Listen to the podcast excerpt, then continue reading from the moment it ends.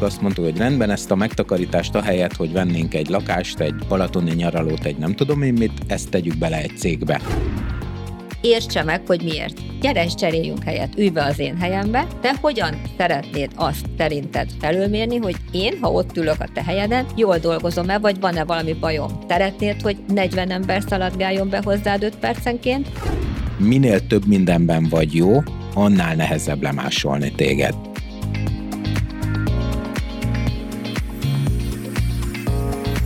Mitől lesz egy cég sikeresebb a többinél? Mi kell ahhoz, hogy egy vezető úgy építse fel cégét, hogy az fenntarthatóan működjön, miatt folyamatosan növekedni is képes?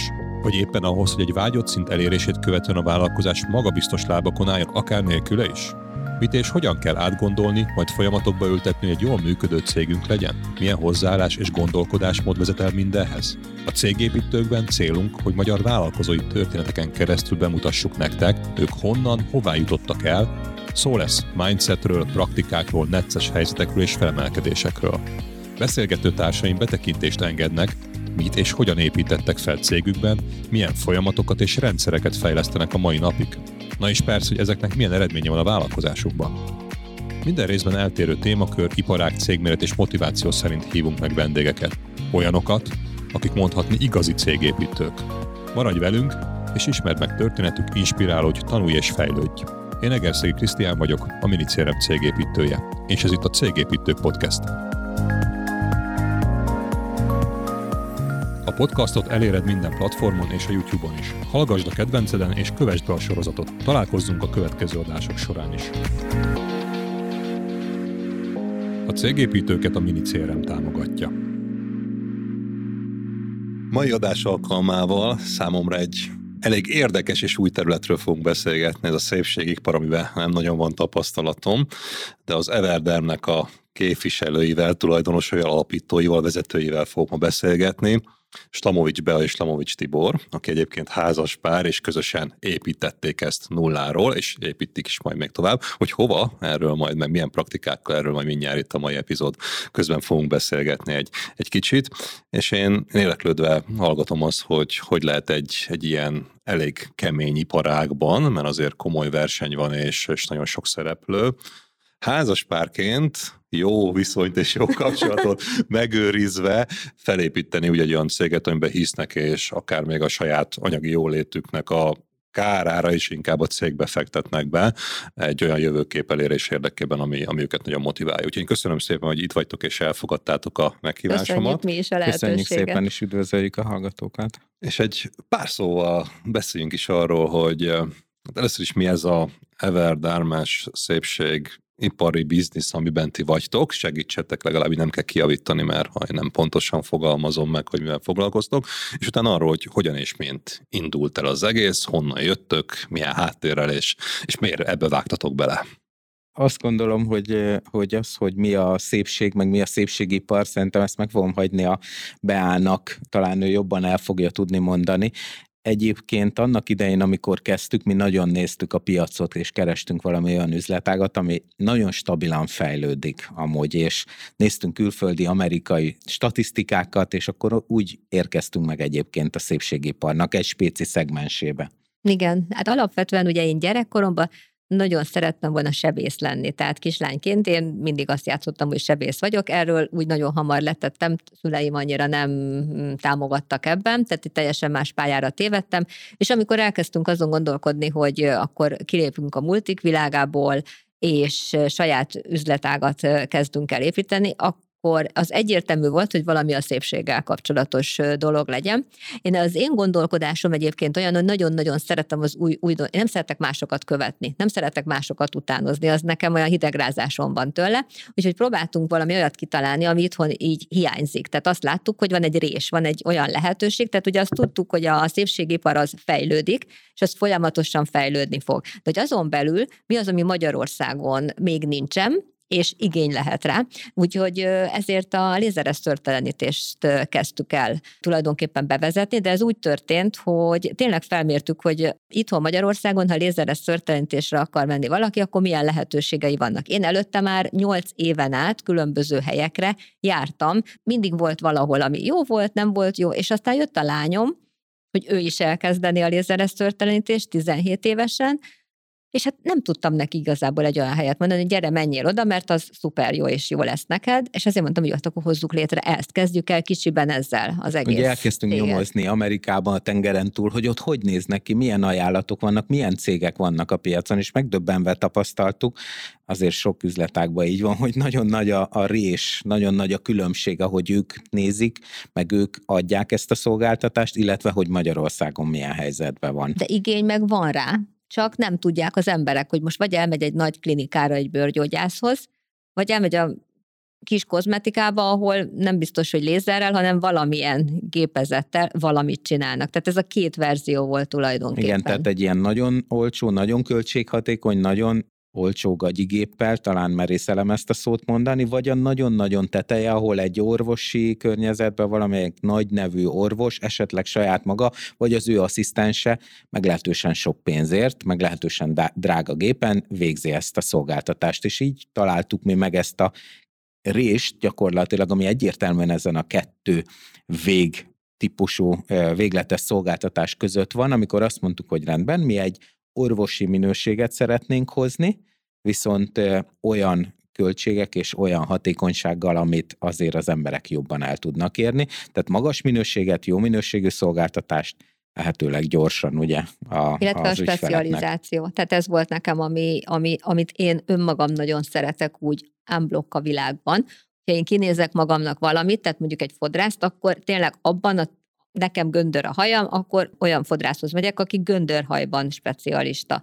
Ha a fogorvoshoz megyek, és tudom, hogy fogszabályzót szeretnék, akkor fogszabályzó specialista legyen. Tehát specializáció, nem egy valakihez, aki mindent is csinál folyamatosan, mert akkor abban nem lesz egy szakmai résen belül, nem lesz akkora tudása. És akkor mi létrehoztuk ezt a tulajdonképpen lézeres történetés specialistája, logent, hogy mi tényleg kinőjük magunkat olyan szinten, hogy mindent is meg fogunk tanulni a lézeres szőrtelenítésről. Szuper, és most így visszatekintünk egy pillanatra, akkor nagyon jó, mert te próbavásárlóként kipróbáltad ezeket én, a szolgáltatásokat, és nem voltál megelégedve, de innen mindjárt validált, hogy van erre egy piacigény.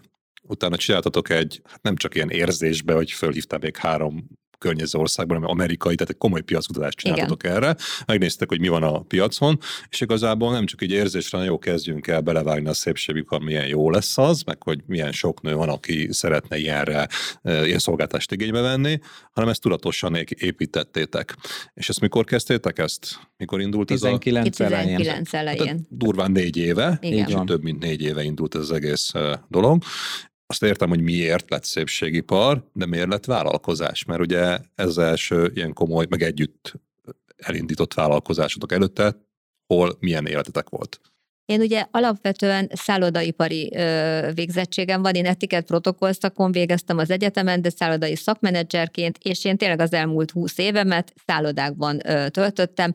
Azt gondolom, hogy nagyon sikeres karrier, tehát tényleg az egyszerű recepciós lányként kezdtem. Az élet ö, hát úgy hozta, hogy ö, talán szerencsém volt, hogy a főnökeim látták bennem, ö, észrevették, hogy én azért eléggé egy ilyen, nem is tudom, mi a jó szó, hogy hiperaktív, az nem, nem is ez a jellemző, hanem pörgős. Hogy én nagyon pörgős vagyok, meg nem, nem vagyok megijedős a feladatoktól, illetve azonnal jól tudok reagálni a helyzetekre, és ezért azt mondták, hogy jó, akkor holnap csináld ezt, oké, rendben csinálom, holnap után csináld azt, oké, rendben csinálom, és így akarva akaratlanul mindig lépdestem följebb a ranglétre, és már azt éreztem egy idő után, hogy már nincs hova tovább fejlődni ebben a, az iparágban, de nincs is, tehát hogy már egy idő után persze húsz év után azt mondhatja az ember, hogy sok, mert éjjel-nappal ott van most egy szállodavilága, éjszaka-nappal, hétvége. Igen, tehát konkrétan ott lehet élni, és én gondoltam, hogy akkor csak elkezdtem gondolkodni, hogy váltsak, akkor még nem egyből a, a szépségipar jött, hanem akkor is véletlenszerűen jött egy lehetőség egy másik multicéghez, ahol irodavezetőt kerestek, gondoltam, hogy akkor egy kicsit lecsillapodok, és akkor megtalálom ott a világom, ott egy öt évet tudtam eltölteni. Ott ismerkedtünk egyébként meg, tehát igazából megvan a miértje, én hiszek a sorsban, hogy meg kellett annak is történnie, hogy egy ilyen feladatot elvállaltam, mert hát különben nem ismer, vagy ki tudja, hogy megismerkedtünk volna-e. És ott is úgy, úgy indult, hogy én, én igazából csak húsz emberért feleltem, és így röpke három-négy év alatt a húszból lett negyvenegy néhány ember, tehát ott is mindig ugye az volt, hogy jó, hát akkor én ezt is vállalom, azt is, és egy idő után úgy minden rám került, De, de ott viszont ugye hát multi, tehát nagyon nagy amerikai multicégről beszélünk, ott viszont nem becsültek meg. És akkor kezdtünk el azon gondolkodni, hogy de most már el, tehát igazából Tibi kezdte elmondani, hogy most már fejezzem be, mert ennyi pénzért, ennyi órát, a sem, tehát hogy igazából nem vagyok megbecsülve, és mindent is én csinálok, hogy hagyjuk már ezt az egészet, miért nem csinálunk valami sajátot. Ugye én akkor, én is egy, már nem annál a cégnél, egy másik nagy multicégnél dolgoztam, egy ilyen nemzetközi pozícióban, tehát elég jó fizetésem volt, és ezért nagyon kontrasztos volt, én magam láttam, megértékeltem a Beát, és én nagyon kontrasztos volt, hogy figyelj, ezeket a feladatokat egy ilyen irodavezető fizetésért, mert valójában az maradt, a feladatok azok bővültek, hogy nézzünk szét a piacon, nézzük meg, hogy, hogy máshol el tudsz-e helyezkedni. De azért, mert nem volt ebbe a területben még nagyon nagy múltja, ezért ez nem nagyon láttunk olyan ajánlatot a piacon, amire azt mondtuk, hogy rendben. És akkor arról beszéltünk, hogy nézzük meg, hogy tudunk-e egy vállalkozást csinálni. Én maradok a cégben, tehát én, én maradok alkalmazott, indítsunk el egy vállalkozást neked, és nézzük meg, hogy sikeresek leszünk-e. Ugye ő már nem ment, nem, nem vállalt munkát, ő kezdett el ebben a vállalkozásban dolgozni, elindítottuk egy darab géppel, két alkalmazottal, meg a Beával. Én, mint i té, egy kicsit segítettem a cé er emet, időpontfoglalót, mindent összerakni, de én egyébként folytattam tovább a munkámat, és hát ez egy fél év alatt elszaladt annyira, sajnos odaengedtem a géphez, és, és annyit dolgozott Túl rajta. Igen, egy, egy, hogy, hogy egy fél év után már annyi kérés érkezett, hogy ebbe segítsek, azt csináljam, azt csináljam, hogy, hogy, hogy nekem is úgy alakult a dolog, hogy én se újítottam meg gyakorlatilag a munkámat, tehát én tizenkilenc végéig dolgoztam még a i té-ban, és utána én is száz százalékig itt vagyok. Jó dolog, mert azért nem voltatok annyira kockázatvább, vagy merészek, hogy mindent félredobni, és bele, hanem te ott volt egy biztonsági tartaléknál, és egy fél év alatt validáltátok, hogy ez működik-e üzletileg. Igen. És, és Bea, te meg, amit elmondtál, hogy igazából szerintem az egyik nagy értéked az lehet, hogy megtanultad, hogy kell folyamatban embereket vezetni, számonkérni struktúrába gondolkozni egy multinál, mert nagyjából a kis középvállalkozóknak Magyarországon ez egyik nagy-nagy hiányossága. És akkor ezt összeraktátok, meg azt a lendületet, ami bennetek van, és akkor fél év alatt validálódott, hogy akkor ide neked már nem kell visszamenni a céghez, hanem akkor mind a ketten teljes értékűen ezt a céget fogjátok igen, csinálni. Igen, érdekes volt egyébként, én emlékszem, amikor a cé er emet én mondtam, hogy hát ide kell egy időpontfoglaló, kell egy cé er em, kell, hogy gondolkozzunk struktúrában. A Bea alapvetően ő nem egy ilyen i té-s, tehát nyilvánvalóan ő egy nő, hát szereti én az emberekkel, a... tehát én a szálloda világában is jöttem, mentem, intézkedtem, szaladgáltam, de volt rendszer, amit az használtam. Nagyon persze. Jól használt, de az egy, az egy, az egy, adó, egy adottság. Eszköz.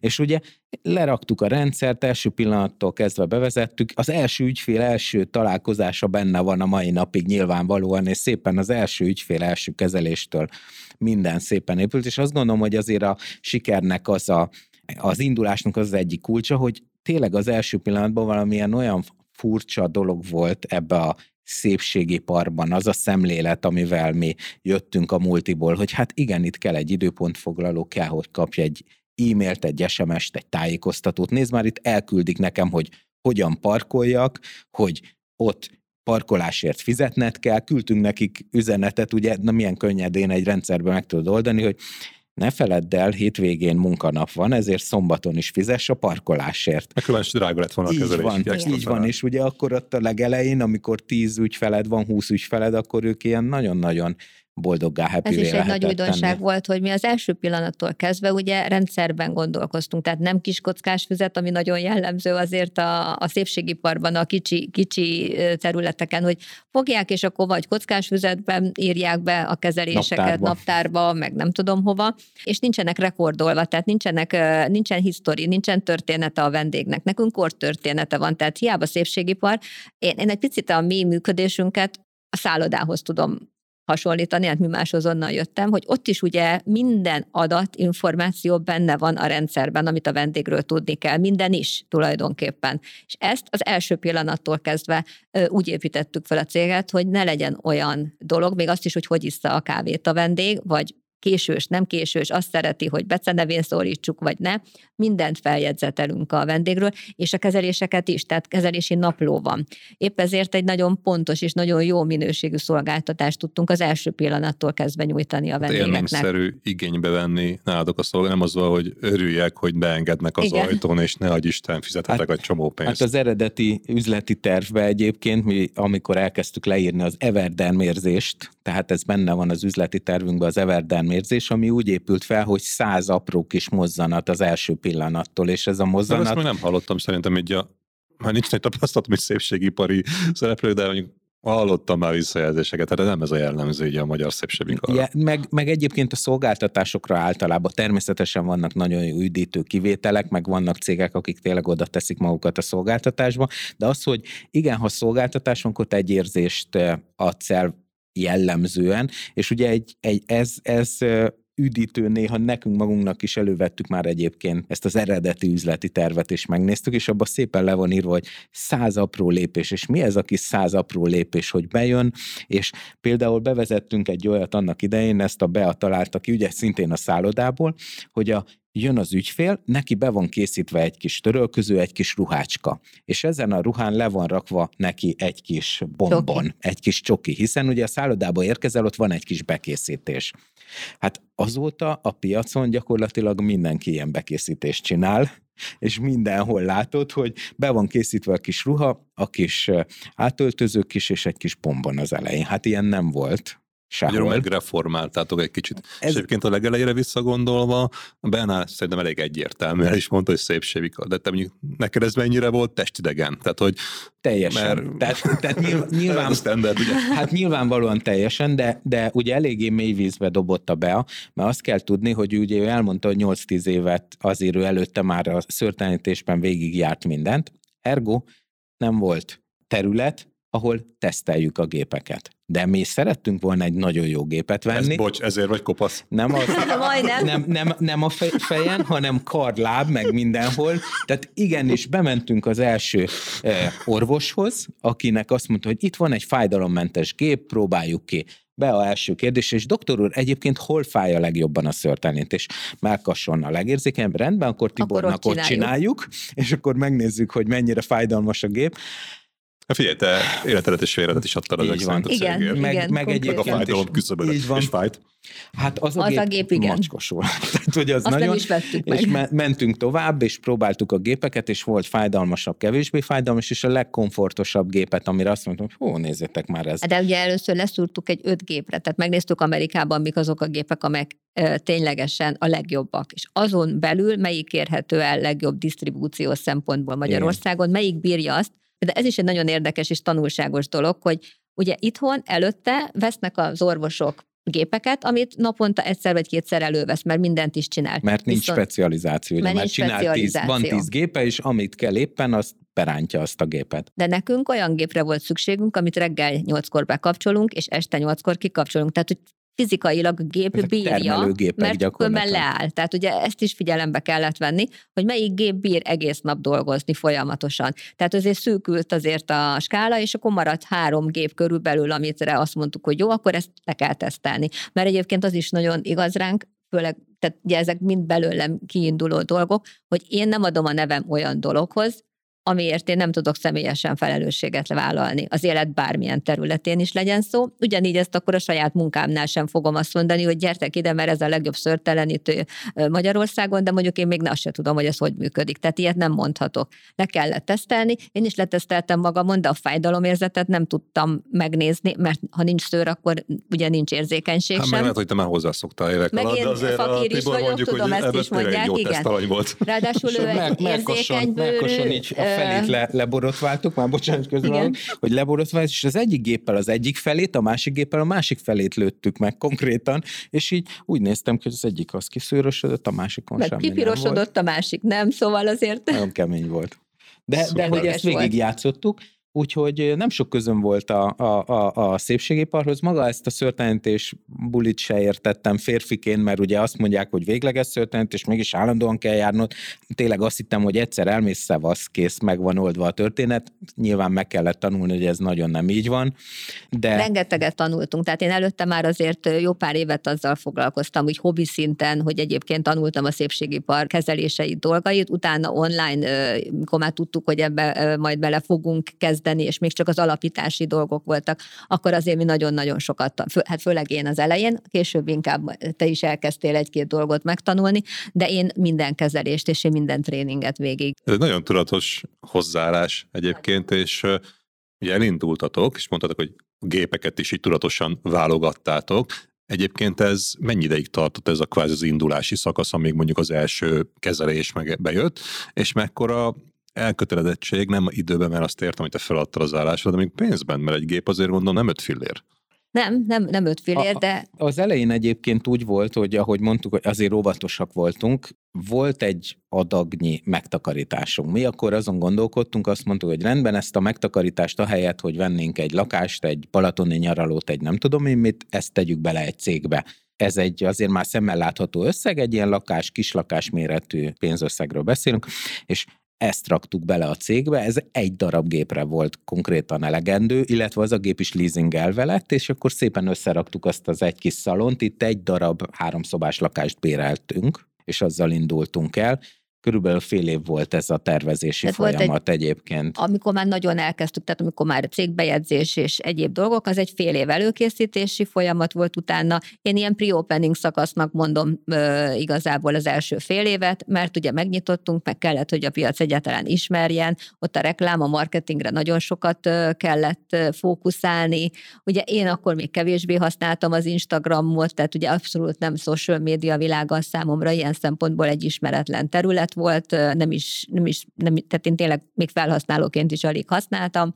Elkezdtünk szépen azokból az emberekből tulajdonképpen vendégeket találni, akikkel valamilyen szinten kapcsolatban voltunk, a bankok, a különböző cégek, akiket ismertünk, és így indult. Tehát az első ügyfelünk az tulajdonképpen az egyik bankban dolgozó munkatárs, akivel mikor nyitottuk a céges számlát, ugye intéztük a dolgokat. Na, tehát... ez nagyon tetszik, tehát, hogy amikor nyitod a céges bankszámlát, akkor nem csak veszel úgymond banki szolgál, egyben adtad a sajátodat. Igen, tehát, hogy mi konkrétan zseniális. Bárhova mentünk, ugye beszéltünk arról, hogy mit fogunk csinálni, és onnan alap Onnan lett az első, nem tudom, harminc-negyven vendégünk. De ez mindenre igaz, tehát mindegy, hogy egy könyvesboltba, egy cukrászdába, egy fodrászhoz. Nem egy... mentem a Kalcedóniába harisnyát venni, és utána az a, az a lány, aki eladta a harisnyát, az másnap jött kezelésre hozzánk. Szóval, hogy konkrétan tényleg az első fél évet mi így építettük. Tehát amikor egy cég indul, tudatosan terveztétek meg azt, hogy mi legyen a biznisz. Igen. Azt értem.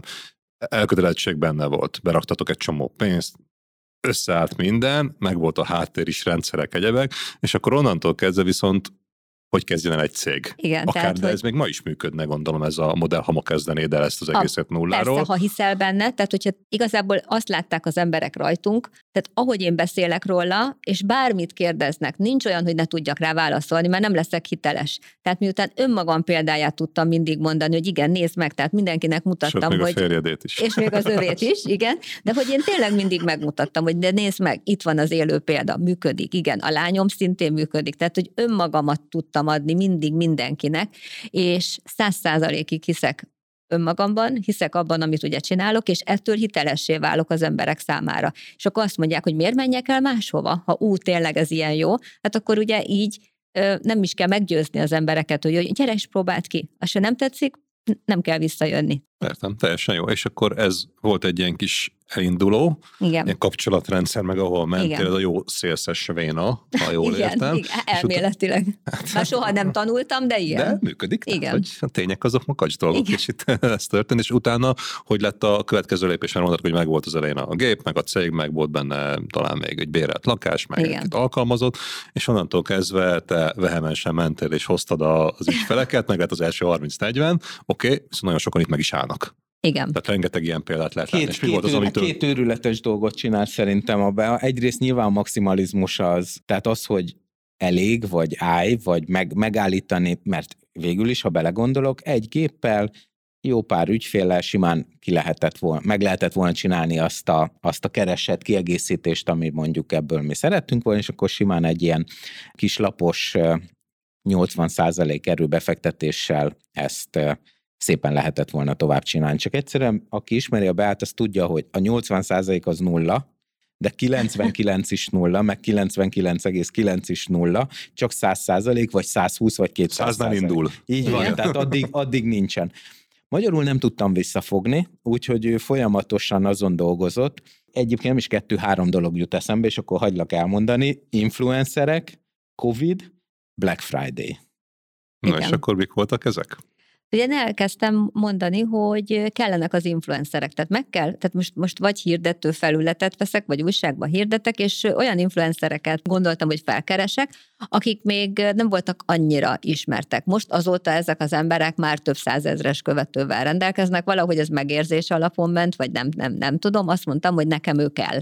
De egyébként akkor még ebbe a beauty esztétika vonalba. Nem Nyilván igazán. Az egy-két legnagyobb cég ő használta, de ilyen átlagos vagy kicsi cégek nem nagyon használtak senki influencereket. Szinten. Tehát, hogy ezt... Nem ott... vállalták föl, hogy szörteleníteni most egy influencer telep. Igen, mert ez nem az, nem hogy azt mondja, hogy, hogy valami igen, igen, hanem azért mégiscsak a szépség. Senki nem szerette reklámozni akkoriban, hogy ő most valamilyen és szépség. És ez kétezer-tizenkilencről beszélünk, tehát nem, nem, nem húsz évvel ezelőtt erről beszélünk. De, de hogy akkor azért még nem szerették szőrt. Most ki az, aki azt akarja mutatni híresebb nőként, hogy ő szőrteleníteni jár. Tehát ugye ez egy merész kérés volt így felkeresni influencereket, de én mentem, és találtunk...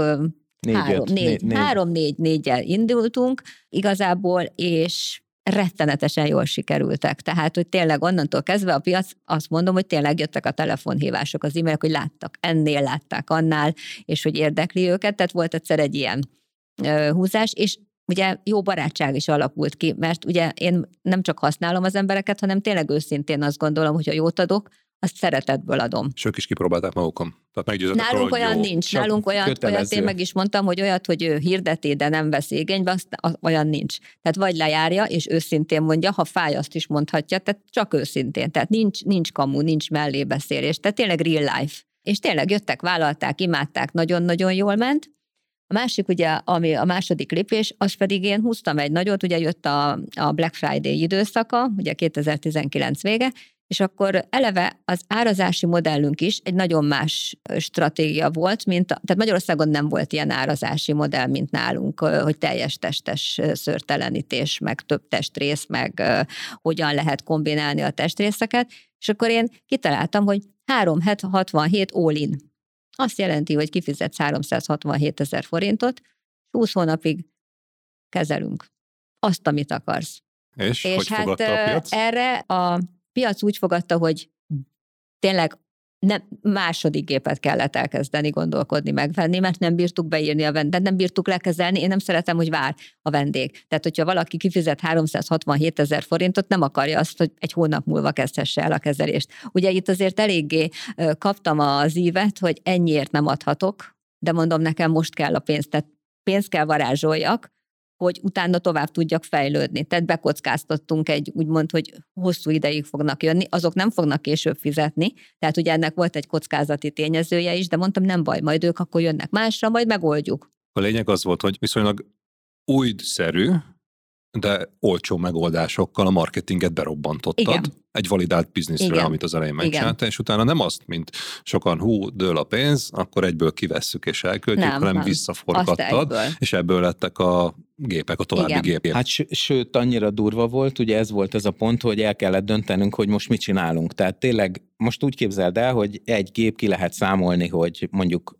a régi eredeti módszerben, meg az eredeti táblában háromszáz ember tud lekezelni egy darab gép nagyságrendileg. Mennyi ez volt alatt? Az eredeti.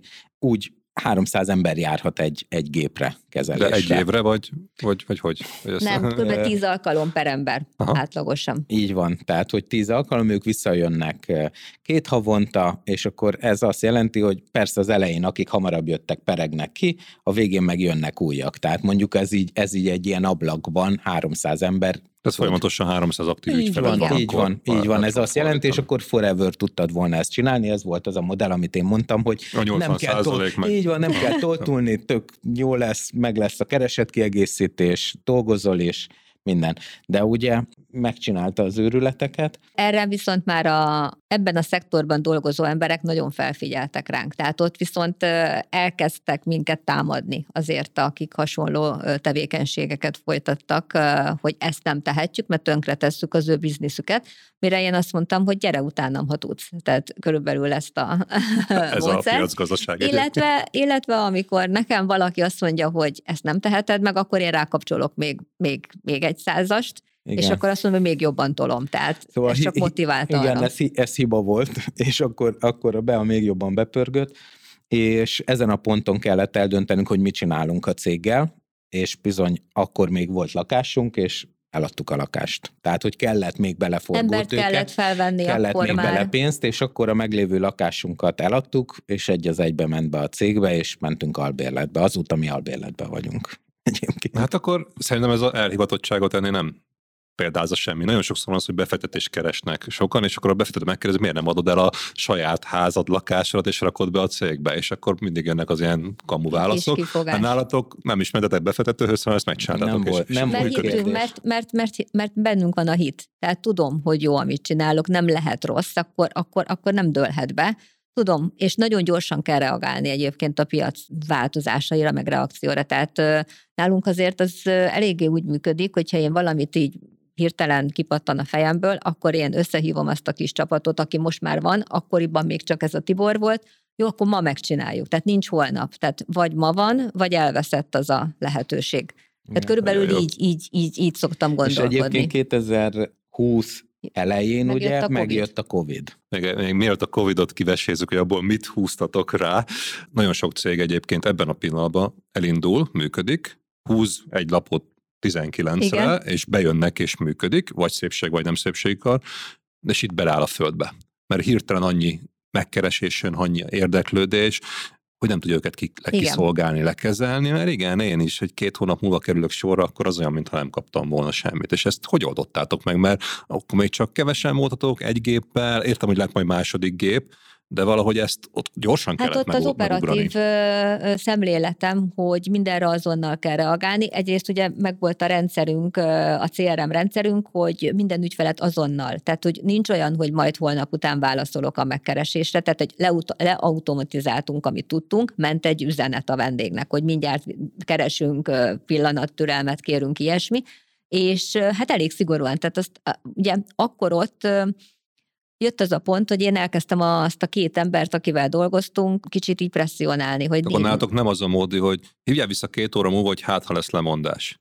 És hát olyan is van, meg, hogy, de nem, nem olyan nincs, az... hogy a vendég hívjon vissza. Igen, csak te kontrollálod. Igen, azt én, én, én kontrollálok mindent, nem a vendégre bízom. Nyilván van e, várólista. Természetesen tehát ugye van nagyon várólista. Jó a, tehát megint ezt kell mondjam, hogy igen, a cé er em rendszert, amit összeraktunk a akkor, amikor tíz vagy húsz ember járt hozzánk, annak a skálázhatósága, és ez megint oda megy vissza, hogy azért csak van húsz év i té múltam, tehát az a skálázhatóság, egyébként hozzáteszem, hogy az körülbelül idáig tartott, tehát most tartunk negyedik, ötödik évbe, most érezzük a határát azoknak a rendszereknek, amiket annak idején ott összeraktunk, tehát ennyire jól skálázódnak ezek a... Ez akkor nagyon fontos volt, hogy az a tudás, mert tapasztalat, amit hoztatok, azzal már legelején, nem amikor majd Nem, sok-sok, nem, meg nem nagyon arra nyomnak az érdeklődők, hanem legeslegelején gondolkoztatok folyamatban, a rendszerekben, és vezettétek is be őket, igen. Amikor még sokan azt mondták, hogy ez hülyeség, mert az emberre mi, akkor de még már az... tudtátok, hogy lesz ebből több ezer. Ez konkrétan úgy működött, hogy ö, jött az, hogy most túl sok ö,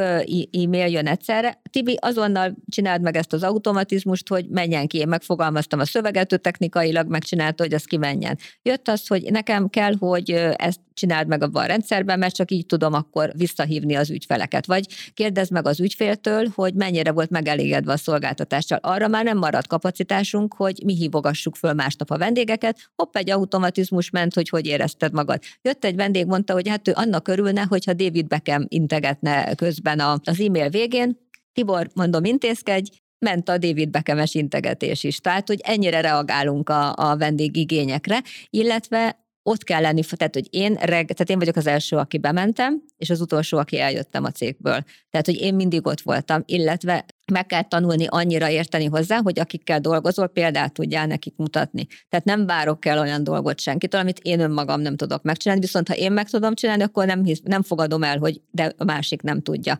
Szóval azért úgy ö, adtam a feladatokat a lányoknak, hogy nincs pihenőidő. Tehát amíg vendég tud jönni, akkor azt kimaximalizáljuk. Ha egy nap tizenkét vendéget tudunk fogadni, akkor annyit, ha száztizenkettőt, akkor annyit. Mennyire általános egyébként ez a ti iparágatokban, ez a mentalitás? Ez a, na, akkor ez is egy olyan dolog, amivel ki tudtatok emelni. Mindenki egyébként, kicsit pihen, egyébként. Jaj, most egy kezelés után most le kell ülnöm, most ennem kell, most pisilnem kell, most mindent is kell csinálni. Nem, szívem. De egyébként a más, másik oldalról meg azok a kozmetikusok, akik önállóan dolgoznak, ugye, van otthon nyit, és saját maga vagy akár a saját lakásán, vagy akár bérel egy kis helyet, ott a lányok ezt egyedül átélik, és saját maguk reggel héttől este hétig dolgoznak. Ha tehát, akarnak. Hogy amikor magának csinálja. Tehát igenis van ilyen munkavállaló, igenis létezik ilyen ember, igenis lehet őket motiváltá tenni, és összerakni, hogy ők tudják, hogy sokat kell ebbe a kozmetikába dolgozni. Tehát nem kérdés.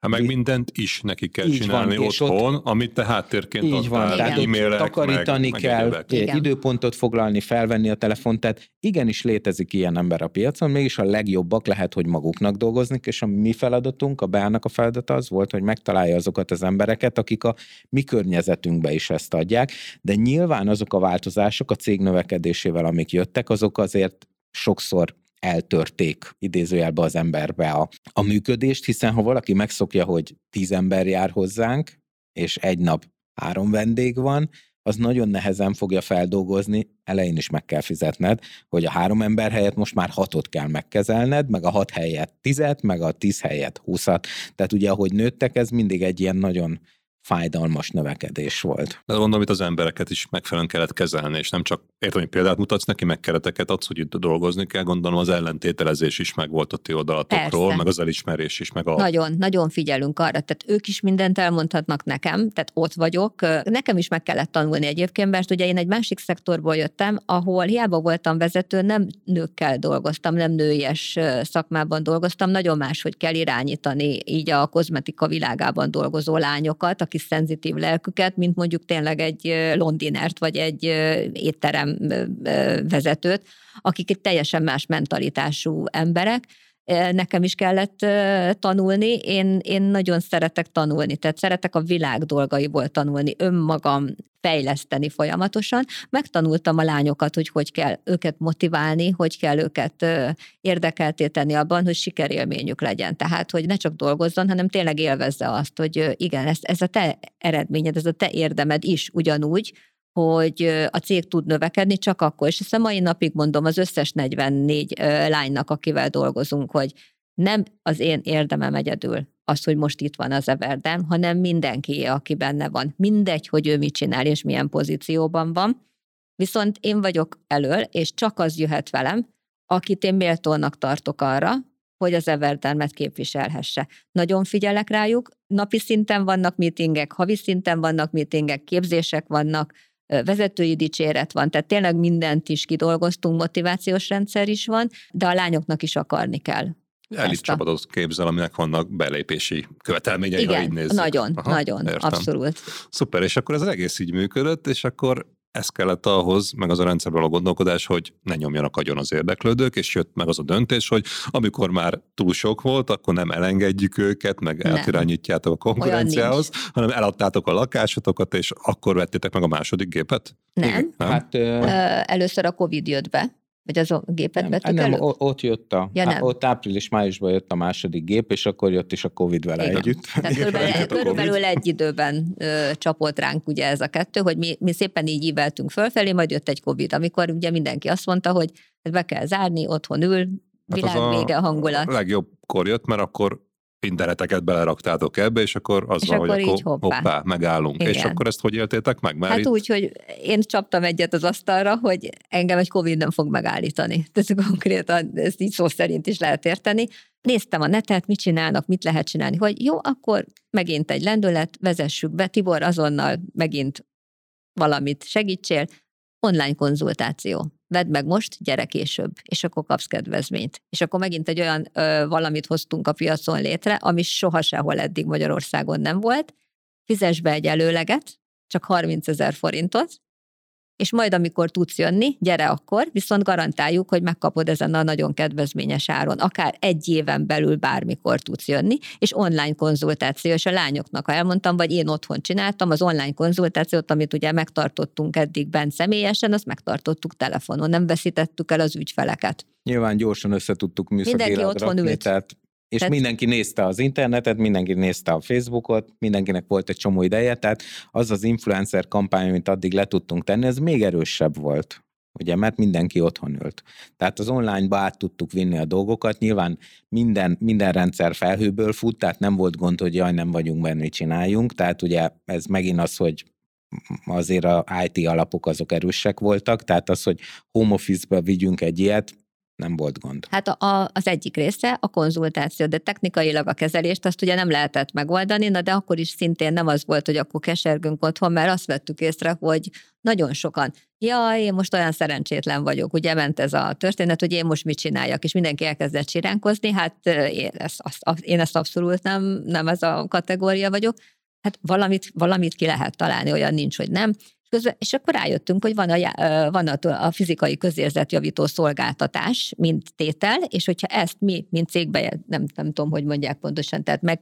Hát olyan tevékenységi kört lehet, tehát úgy, úgy változtak a szabályok, ugye biztos emlékeztek, hogy a Covid során hetente, havonta jöttek változtak a, a szabályok, szabályok szabályzások, ki mehet, hány ember tartózkodhat egy szobában, milyen tevékenységet lehet vagy nem lehet végezni, és nyilván mi ezt folyamatosan figyeltük, követtük, és volt egy olyan pont, amikor azt mondtuk, hogy igen, jó, akkor, akkor ezt egy lakásba öt ember lehet egyszerre, ezt szabályozni kell, ki kell írni az ajtóra, milyen tevékenység miatt mozdulhatnak ki az emberek, és akkor ezt össze lehetett úgy jönni. És azt rakni, mondtuk, hogy, hogy nem azt írjuk a számlára, hogy lézeres történtés, hanem fizikai közérzetjavító szolgáltatás, és már is jöhetnek az emberek. Zseniális, mert akkor itt megint az van, hogy egyébként ugye fizikai bizniszben, amit korlátoznak, ugye erőforrásaidat ki kellett volna, fel kell tölteni, igen. És ugye nem az volt, hogy akkor kész vége megállunk, hanem találtatok egy újfajta hasznosítási módot, megnéztétek, hogy a aki mindenkit ugyanúgy érintett, ez a fizikai igen, vagy persze. Piaci körülmény, vagy környezet, arra hogyan lehet legjobban reagálni, és akkor megnyomtatok a gombot, és akkor go, igen. És akkor innentől kezdve jött a harmadik gép, vagy, vagy mi igen, lett a következő konkrétan, dolog. Igen, mert ez, hát az emberek otthon ültek, megőrültek, még az is eljött a kezelésre, aki egyébként nem tervezte volna, mert, mert, mert miért ne? És ö, próbáltak családostul jönni, miközben mondtuk, hogy egyszerre csak ugye kísérő nélkül, de most de nem hagyhatod az utcán. Jó, rendben, ki, egy méterre üljél le a másiktól, nem tudom. Tehát tényleg már minden volt, kivettük a, má- a szomszédunk, a mellettünk lévő lakást. Tehát azért, hogy tudjuk a bizniszt növelni, ezért akkor megint azt mondtuk, jó, akkor nem gépet veszünk, hanem kivesszük a másik lakást, hogy akkor a távolságot tudjuk tartani. Úgy osztottuk be a lányokat, vettünk föl embert, más beosztásba kellett ugye őket akkor berakni. Itt volt, aki már nem bírta ezt a terhelést, ezt a Covid miatti változást, ugye ő elment a cégtől, vagy hát elbúcsúztunk közösen, mert láttuk, hogy ő ezt nem fogja tudni megugrani, tehát új embereket kellett találni. Nagyon furcsa volt megélni azt, hogy dolgozni, tehát sírnak az emberek, hogy elvesztettem a munkámat, de amikor meg megváltozik, hogy a szabály megváltozott, máshogy kell dolgoznod, de én úgy nem akarok dolgozni. Szóval, hogy... Tudod, hogy mikor lehet utcára menni, mikor nem, ugye ezeket nem azonnal fogok. Utána kellett húzni a nyitvatartást, be kellett zárnod, nem tudom én, hat órakor, mert hétig haza kellett térni az embernek. Szóval, hogy ez egy folyamatos, ott egy éven keresztül ment állandóan a reszelés gyakorlatilag, hogy alkalmazkodjunk a helyzethez. Te volt olyan, amikor a nagy bezárás volt, hogy egy hét alatt vagy öt bizniszmodellt ki dolgoztunk itt a pszichológiáig bezárólag, hogy mive, mihez kezdjünk, hogyha nem lehet kimozdulni. Akkor az nektek egy nagy előnyötök még, hogy ti nem szakmailag, szépségipar szakmailag gondolkodtok csak, hogy hogy lehet jobban szörteleníteni. Igen, igen. Hanem bejött ez a cégépítő gondolkodásmód, hogy lényegtelen, hogy mostan egy vagy kettő, vagy gyors, vagy lassú az a szörtelenítés, hanem hogy hogy lehet az egészet csinálni. És ez valószínűleg hiányzott sokakból. Persze, abszolút. Tehát, hogy itt meg kellett nézni azt, hogy a, tehát nálam a maximalizáció szó az így mindent fölülír. Olyan nincs, tehát, hogyha ha kell, akkor bármit megoldunk, de maxot kell kihozni a napból. Maximálisan jól kell kezelni. Arra is figyelni kellett, hogy jól kezeljünk. Tehát azért... Ez egy hosszú tanulási folyamat volt, ez is nyilván, mert ma azt gondolom, vagy sőt, biztosan tudom, hogy sokkal többet tudunk egyébként erről a szörtelenítés üzletről, mint mondjuk a forgalmazó, vagy lehet, hogy a gép saját gyártója. Hát ezt most már, már meg is beszéltük, hogy igazából a legnagyobb szakmai tudással a mi lányaink ugye bírnak, nem volt oktató már olyan, amikor volt kérdésünk, külföldről kellett fölhívni a külföldi oktatókat, hogy mit tudnak esetleg tanácsolni vagy mondani, mert itthon Magyarországon még nem találkoztak ilyen kérésekkel, hiszen ahogy nőtt a vendégek száma, úgy nőttek a különböző speciális ugye, esetek, amikre, mikor felhívtad a gyártót, hogy jó, hát akkor most erre milyen megoldást tudsz javasolni, fogalmuk nem volt, és külföldet kellett megkérdezni. És ugye akkora szakmai tudásra tettünk szert, hogy tényleg a aki a kezdetek óta nálunk dolgozó lányok, ők, ők annyi mindent tudnak velünk együtt a szőrtelenítésről, hogy tulajdonképpen biztos, hogy Magyarországon nincs olyan ember, aki többet tud nálunk, sőt már beszéltünk arról is, hogy lassan mi fogunk kimenni már így a környező országokba oktatni is akár, mert tényleg megvan az a stabil tudásunk most már a szőrtelenítésben, hogy ez nem kérdés, tehát ez, ez szinte már alap.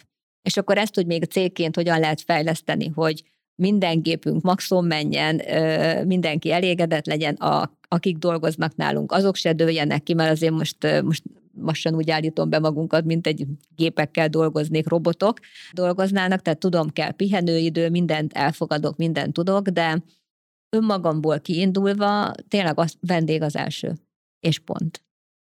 És aki ezt a szemléletet nem tudja átérezni, az nem az EverDermbe való. Hát meg ami fontos, amit mondta, hogy kipróbáltad magadon. Tehát nem azzal, hogy ja, áll, gondoltál egyet, aztán az tök irreális, hanem hogy amit valóságban meg lehet csinálni, csak azt vársz el mástól is. Sokszor, sokszor csináltuk is, tehát ugye elkezdtük az Instát használni. Azt is megbeszéltük, hogy ne, arra nem felveszünk valakit, hanem akkor én megtanulom, hogy hogy kell az Instán működni. És elkezdtem megtanulni, és én mutattam be a kezeléseket rajtam, tehát ugye az emberek elkezdtek hozzám kötődni. Tehát, hogy én nem, nem egy megjátszós személy vagyok, most nem kitaláltam, jó, vegyük föl negyvennyolcszor, és akkor tökéletes lesz a képbeállítás, vagy ilyenek, nem, a real life szintén, ahogy esett, úgy pofont, ha mit tudom én, elnevettem magam, vagy hát égnek állt a hajam. Hitelesebb lesz, meg igen, ezt mindenki mondja a mai napig is. Tehát, hogyha ha nem tudom, én égnek áll a hajam, közben véletlenben nem figyeltem, hát akkor ilyen, hát ilyen az élet, tehát emberek vagyunk. És ez szintén segített akkorát, hogy ugye két lakást kellett már bérelni, ott már lassan tizen voltunk a Covid, tehát kétezer-húsz nyarán már, már, már lassan tizen dolgoztunk a cégben, mert hogy annyira sok lett a feladat, és ugye eleinte mindent mi csináltunk, tehát én vittem a recepciót, a konzultációt, a vendégfogadást, a, a számlakezelést, mindent, de egy idő után ugye mindenre nem, mert ennyi embert nem tud egy ember kiszolgálni. Jó, akkor kerestem valakit, akinek egy kicsi részét megtanítottam, és akkor mi volt annyi... az első, amit átadtál? A, a recepció. Hát Recep. Úgy a recepciónak egy kicsi része, tehát maga, hogy nála kérnek időpontot, meg nála fizetnek. Aha. Igen, de ezt ugye azért az ellenőrzés az nem maradt el, tehát én egyesével végignéztem. Értem, csak hogy így elkezdted kiszervezni igen. azokat a dolgokat, amiket te csináltál, és akkor így jöttek, igen. és akkor a recepciós után mi volt a következő? Hát a konzultáció. konzultáció. Tehát aki kezelni tud, az azért aha. a konzultációt is meg kell, hogy tudja oldani, de ott azért beszélgetni is kell. Most az, hogy kezelsz, az nem ugyanaz, mint beszélgetsz az emberrel. Annak tehát, hogy ráérezni. Meg el, el is kell adni egyébként a kezelést igen, a konzultáción. Igen, igen, úgyhogy a konzultáció volt a másik, amit elkezdtem megtanítani. Értem, és akkor a tíz ember, és most hányan vagytok egyébként most? negyvenhárom, negyvennégy. Igen. Tehát így szépen, igazából minden válságból ti megerősödve igen. jöttetek ki, ha jól értem, mert tudtatok gyorsan reagálni és alkalmazkodni, és akkor ment, mentünk följebb és följebb, és akkor megvoltak ezek a apró trükkök, amiket itt mondtatok, hogy kifejtette, itt a Tibor mondta, hogy van három ilyen dolog, és bevált. Utána, ha egy kicsit hátrébb lépünk a szépség ipar varázsától, és csak a céget nézzük így, így kőkeményen, azért mondtad, hogy itt, itt elindult az, hogy nem bírod, mert fizikailag túl sok, mert nincs annyi óra a napban, mennyi igen. kellett volna, és elkezdett kiszervezni, és akkor itt mondtad, voltak tíznél. De tízből hogy lett negyven ember?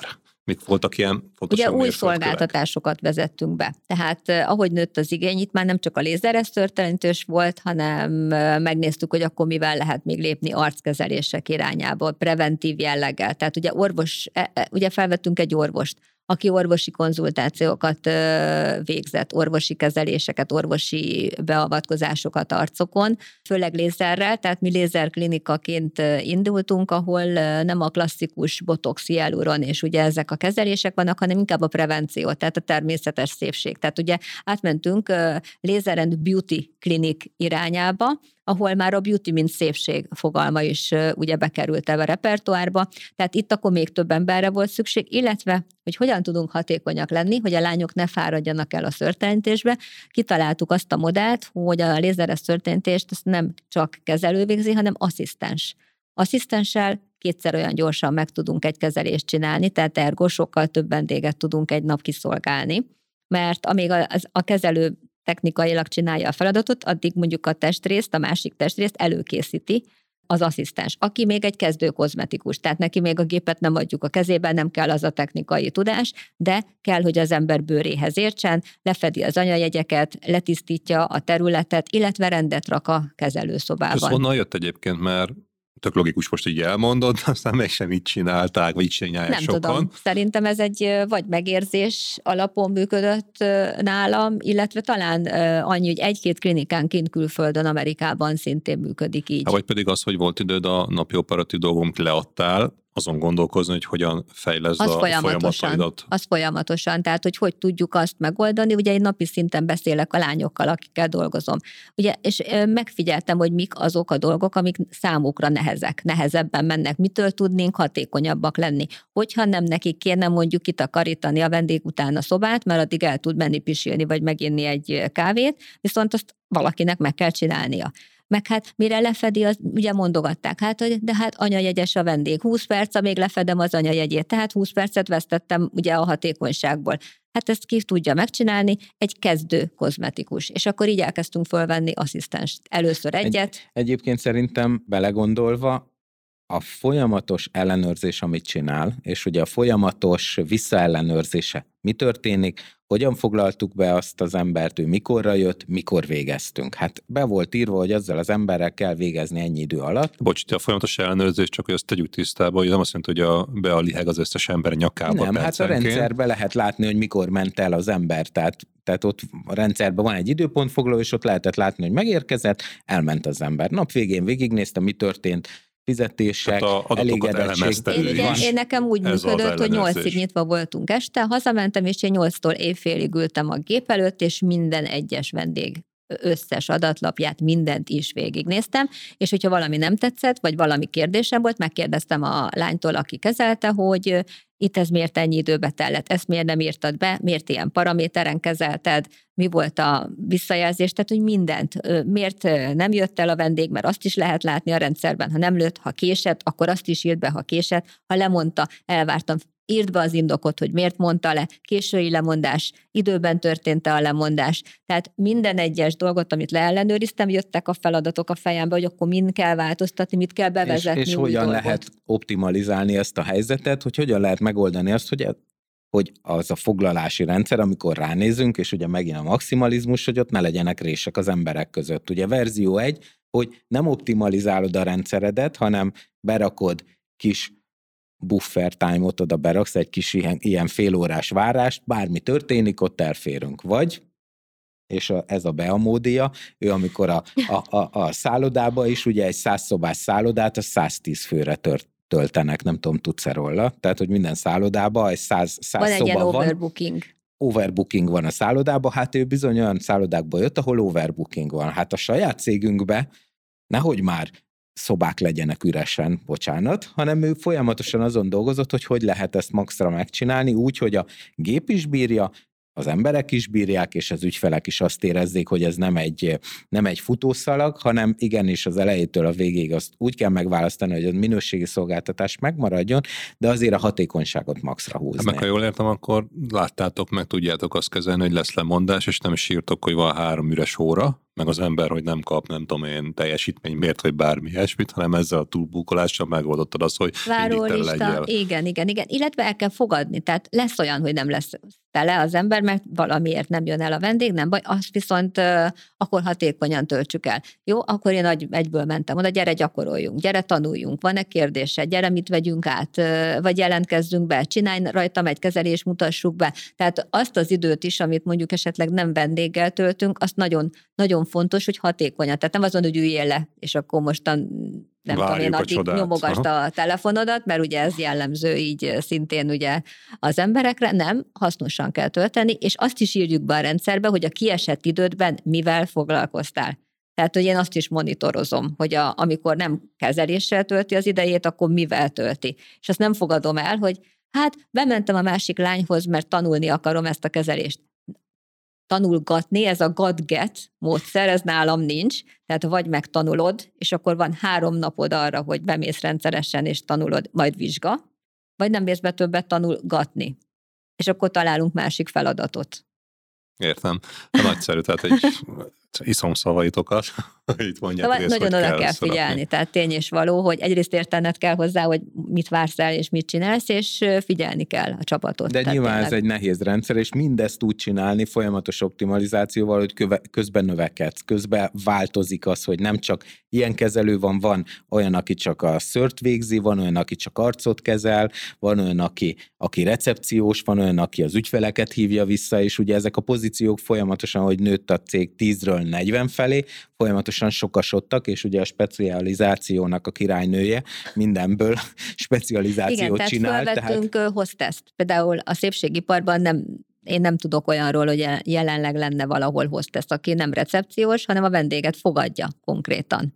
És megkínálja mint a dormen a szállodába. Tehát, tehát, hogy nálunk most már ilyen pozíció is van. Sőt, teljesen más élmény lehet akkor oda menni, mint igen. mondjuk beesel valahol, és akkor itt nincs olyan, sorba. Hogy hello, szia, és ülj le, hanem megy a hostess, megkérdezi, hogy mivel kínálhat. Meg még azt is megtanítottam, hogy hogy kell kérdezni. Tehát nem az van, hogy hozhatok valamit. Tehát ezt, ezt a mondatot nem hangzik el, hanem kávéval, teával, vagy citromos vízzel mivel kínálhatunk meg. Tehát már abszolút alternatívát, tehát hogy mindent is meg kell tanítani nekik. Én ezeket nagyon szerettem, tehát tényleg szeretek tanítani. Megtanítottam, hogy a hostessnek mi a feladata, vagy megtanítottam, hogy a recepciós hogy beszél, és miután egyre több telefonhívás lett, és egyre több e-mailes megkeresés, ezért külön választottam a recepciót is a gé er ó-val, egy guest relation-t is létrehoztam, szintén szállodai múltból, aki pedig a vendégkapcsolatokért felel, ő beül valahova, és a lemondásokat, e-maileket, instán jövőkéréseket, telefonhívásokat kezeli, a recepciós itt száz százalékig a vendégre tud fókuszálni, aki meg előtte van. Tehát bontom szét a feladatokat, ahogy jön a feladat mennyisége. Igen, annál dühítőbb szerintem nincsen, és ezt látja az ember sok helyen, hogy oké, okay, várni kell, én jövök a sorba, de csörög a telefon, telefon és fölveszi, ez, és küzd, nem velem foglalkoznak, is, és akkor ekkora a feje az hát embernek a végén. Nem tartozik arra a vendégre, aki ott áll, aha. az, hogy kivel mit beszélek. Az meg a másik. Mert ugye azért ezek esztétikai kezelések, itt most már hangzanak el olyan betegségek, olyan dolgok, amit azt gondolom, hogy nem tartozik másra. Tehát azért a diszkréció egy szintén egy nagyon fontos kérdés ebben a szektorban. És ugye ez, gyakorlatilag ez a optimalizáció, ez folyamatosan megvan. A legnagyobb nehézség egyébként szerintem a fejlődésben az az, hogy igenis vannak pontok, ahol azok az emberek, akik jól működtek mondjuk egy ilyen multifunkciós pozícióba, az nem szeret specializálódni, esetleg mert nem akarja el, válik, mert az neki unalmas. Tehát, hogy sajnos minden ilyen változáskor vesztettünk el jó embereket is. Tehát igenis elmentek olyanok is, akit nagyon szerettünk esetleg, ő nagyon jól működött a mindenes pozícióba, de egy speciálisba meg már nem szerette. Viszont vagy... cégednek meg erre van szükség ahhoz, igen. hogy növekedni Igen, tudjon, igen. és ez egy teljesen normális velejárója a fejlődésnek. Így van, igen. így van. Viszont egy méret felett, és egyébként most tartunk szerintem ezen a ponton, nagyon nehéz ezt az optimalizációt tartani. Tehát egyre növekedsz, egyre bonyolultabb.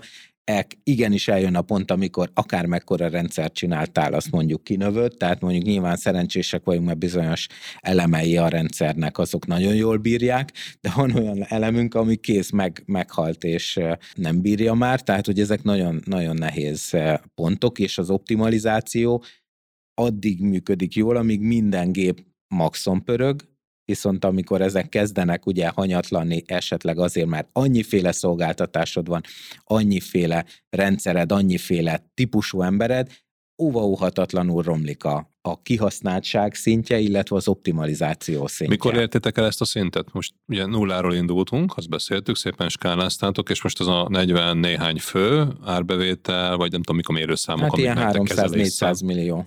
Árbevétel. Hát ilyen tavaly, tavaly október-november környékén értük ezt a szintet el.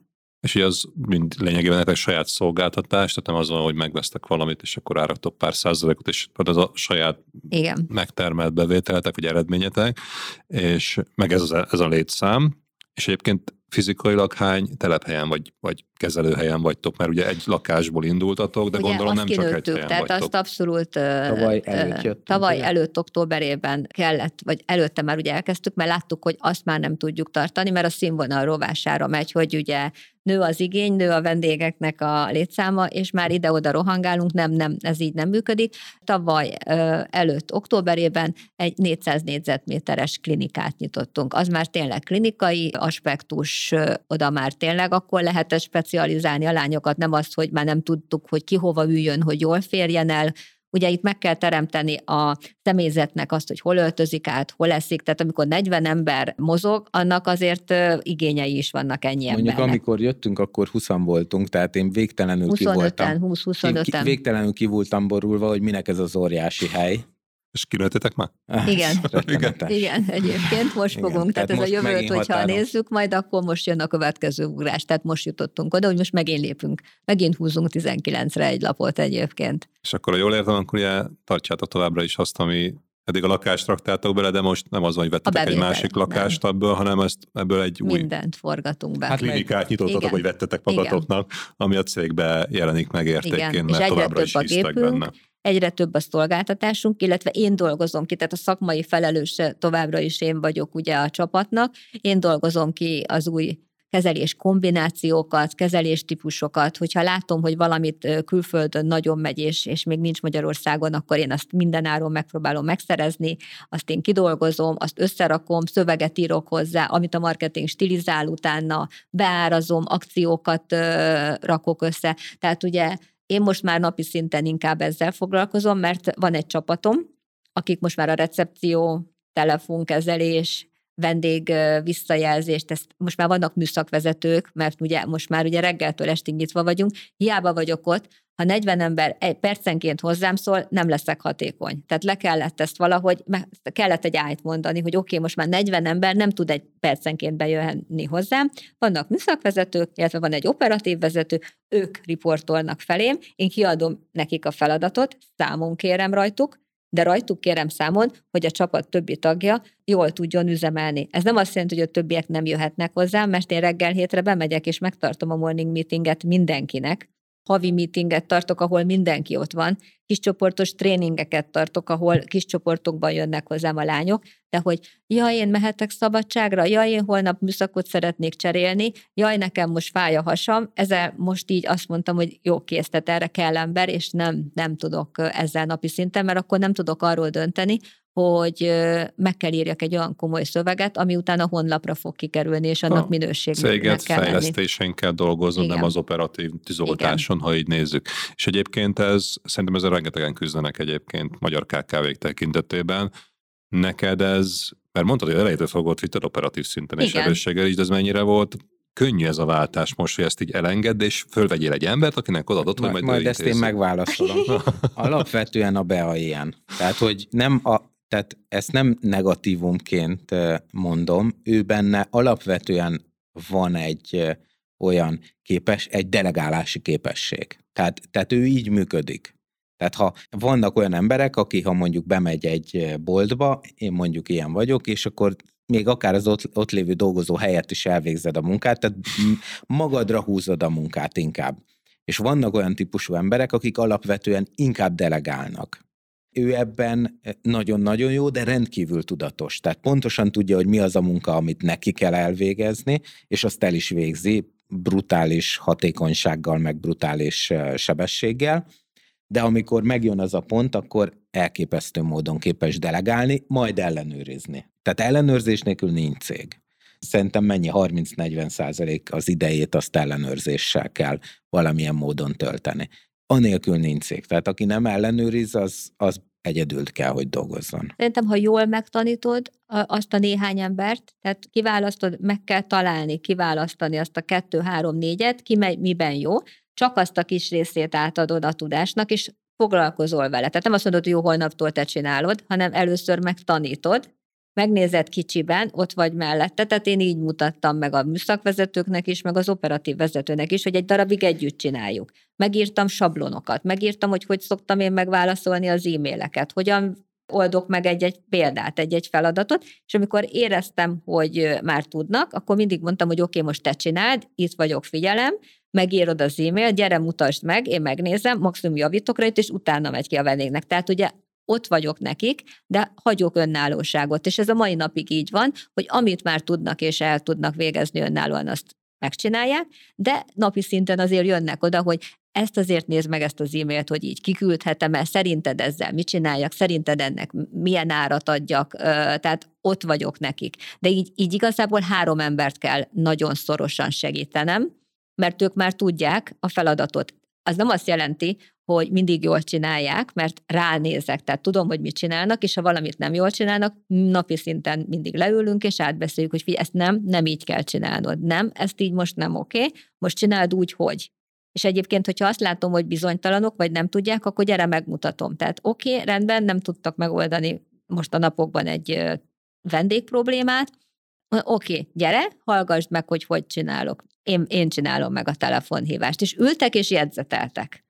És ennyi. Tehát, hogy akkor elmegyek, és megmutatom nekik. Ha újra nem megy, akkor újra. Ha nagyon látom, hogy valakiben nincs potenciál, azt nagyon hamar észreveszem, hogy teljesen fölösleges, minek erőltessem a tanítását, ha úgyse tudja megtanulni. Azt el kell engedni. De aki akar, egyébként én nagyon szeretem azokat az embereket, hogyha nem biztos, hogy nagy mindent tud, de ha megvan benne a szeretet és a akarás a fejlődésre, a tanulásra, én azt nagyon pozitívan értékelem, mint azt, aki tudja, de nem törődik vele. És jól van, én csak inkább ötven százalékot teljesítek, mert nekem annyi bőven elég. Azt meg kicsit sem értékelem. Igen, szerintem az egyik kulcs az az, hogy nagyon-nagyon szereti a fejlődő embereket. Tehát egyáltalán nem számít, hogy hol tart, hogy milyen múltja volt, hogy milyen most, hanem vajon akar-e változtatni rajta, uh-huh. és akar-e fejlődni, meg, hogy tud-e fejlődni. És, és, és ne legyen elakadás. Tehát a legnehezebb az, amikor van egy jó embered, de történik vele valami, jellemzően egyébként nem is a munkahelyén, akár otthon valami vagy valami magánéletbe, és egy óriási elakadásba belemegy. Szóval annak nagyon nehéz kihozni. Értem. És ha már itt rossz imotod, kiválasztjátok a jó embereket, utána ott többször hangsúlyoztad ezt, hogy megtanítod őket, meg a delegálást, és hogy csinálod.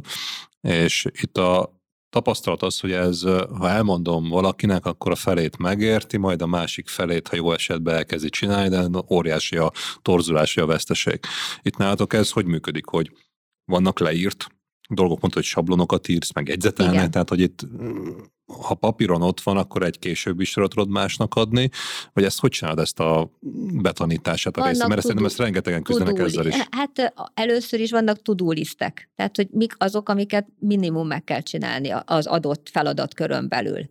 Az, utána le van írva ilyen kis sablonba, hogy hogyan kell. Tehát akár egy e-mail meg azt, hogy hogyan fogadod a vendéget. Annak is megvan a protokoll. Tehát nem elmondod tehát egyszer, hanem oda van neki adva leírva. Igen, protokollok. Ah, tehát, tehát, tehát igazából ah. egy protokollokat dolgozok ki. Tehát itt a, nálunk a hostessnek van egy két-három oldalas kis leírása, hogy mi az ő feladata. Odaadják, amikor jön egy új hostess, valami miatt kell egy új hostess, odaadják neki ezt a három oldalas leírást, ami be, az is benne van, hogy amikor a Ramonnal bemegyünk a céghez, akkor ő kap friss vizet, de a, de a szűrőből kapja a kis vizet, mert a városi kutya, ö, otthoni csapvizet kutya, csapvíz, el, elcsapja a hasát, szűrt víz kell neki, hideg víz. Igen, a hostessnek a feladata, hogy szűrt vizet hoz a kiskutyusnak. Tehát és most... a másik, ami fontosabb, hogy nem, be neked, nem kell minden embernek újra ugyanazt, ugyanazt elmondani. Nem, hanem van egy protokoll, amin végig Aha. kell menni. Hát igen. Az automatizációnak megint csak a legnagyobb királynője a Bea. Tehát, hogy ő, ő nagyon szereti. A, a, ezért vicces egyébként ez a rendszer, hogy ebbe a rendszerbe tehát az i té-t nem szereti, de mégis egy csomó mindent rettenetesen megvalósít abba, hogy amilyen típusú ember ő, hogy igen, nagyon szereti, hogy automatán jól menjenek a dolgok, és, és ilyen de automatizációkra. De kell, hogy ismert az embereidet. Erre például én kitaláltam azt, hogy minden lánynak napi riportot kell írnia. Tehát amikor vége a műszakjának, írja le. Nem határoztam abba meg, hogy most azt írja le, hogy hány nehéz vendéggel, vagy azt, hogy most melege volt-e, bármit leírhat. Tehát tényleg itt az a lényeg, hogy az ötös szobában mozog a csap, vagy nyikorog az ágy, kontra azt, hogy kicsit kapar a torkom, fáj a torkom, ma nehéz napom volt, mert három vendég késett, és kettő nem tudom én mit csinált, bármit vagy leírhatnak. Vagy becsíptem a derekamat a negyedik és embernél, tehát hogy mindent leírnak. Erre, ha nem írja le, azért akkor viszont tudja, hogy azt nem fogadom el. Tehát olyan nincs, hogy nem volt időm leírni, hogy mi történt.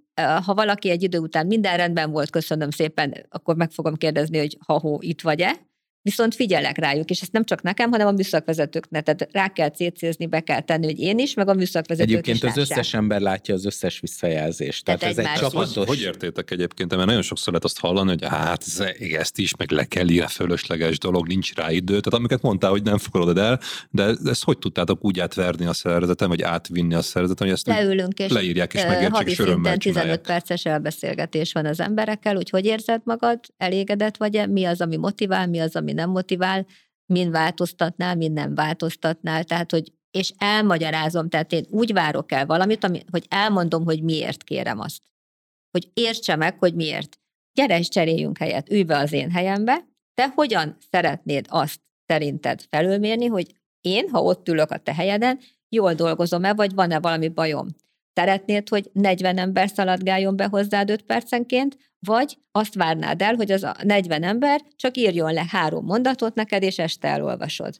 Egyébként... És utána azt mondja, hogy oké, okay, leírom. Egyébként van egy nagyon fontos belépőpont a cégünkhöz. Valóban a cé er em rendszert mindenkinek képesnek valamilyen kell lenni, szinten. valamilyen szinten használni. Tehát ez egy nagyon erős vízválasztó. Nyilván mi magunk is rájöttünk, hogy hogy válasszunk egy idő után embert, mert ezen elhassal az emberek nagy része. Tehát mi nem bevezettük ezt a rendszert, hanem ez a cég adottsága, hogy van nálunk egy ilyen rendszer, ergo minden embernek kell minimum szinten képesnek lenni ezt használni. De ez is már egy és, szűrő. És, aki ennyit nem tud megtenni, az ugyan már nem tudok vele mit kezdeni. És mivel ez megvan kezdve. Ez a szűrő a nulladik pillanatban, tehát igen, gyakorlatilag talán a hostess az egyetlen, ő neki csak az időpontfoglalót kell használnia, a cé er em rendszert nem, de rajta kívül mindenki, és egyébként ő is relatív hamar elkezdi ezt megtanulni.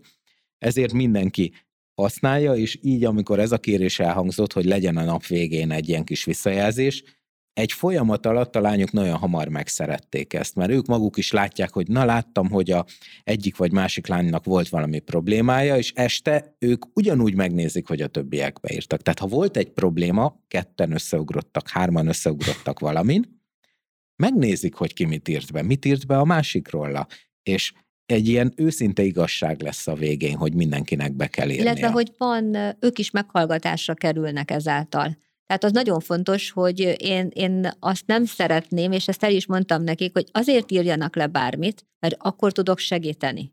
Tehát ha nem szól, akkor nem fogok tudni nem róla. Nyik, nem, nyikoroghat ergo, a szék, nem nyikoroghat a szék hónapokon keresztül. Nem tudom, én ö, folyamatosan ö, csöpög a csap és zavarja őt, de nem szól, mert hát kinek, vagy beírja, viszont én nem törődök vele, az ugyanúgy rossz.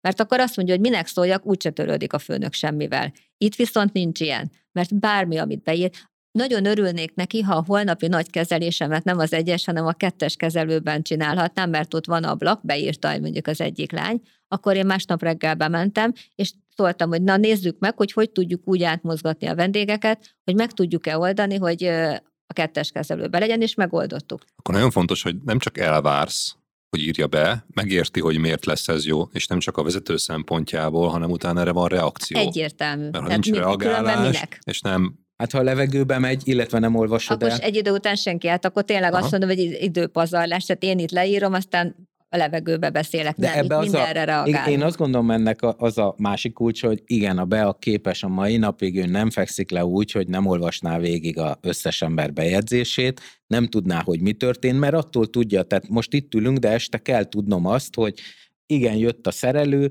és nem tudta kicserélni azt a lámpát, mert nem is értem, csináljatok vele. De mondjuk mire bemennél a szalomban, nincsenek ott a kollégák, mert azon mentek, és innentől kezdve is megvan az információ. Igen. Igen. De nekem egy másik óriási tévhit szerintem, ezt rengeteg szeret hallani, mert az emberek nem akarják, mert lusták, meg ellenállók, meg stb. És ugye itt nem csak az a megoldás erre, hogy megértsék és bevond őket ebbe, hanem hogy a vezetőnek ugyanannyi feladata van azzal, amit a kolléga Persze. beírt, hogy re- olvass el, értse meg, és reagáljon rá, Igen. hogy legyen visszacsatolás, és akkor egy gördülékeny egész lesz, és nem az lesz, hogy kétféle egymásnak feszül, vagyok.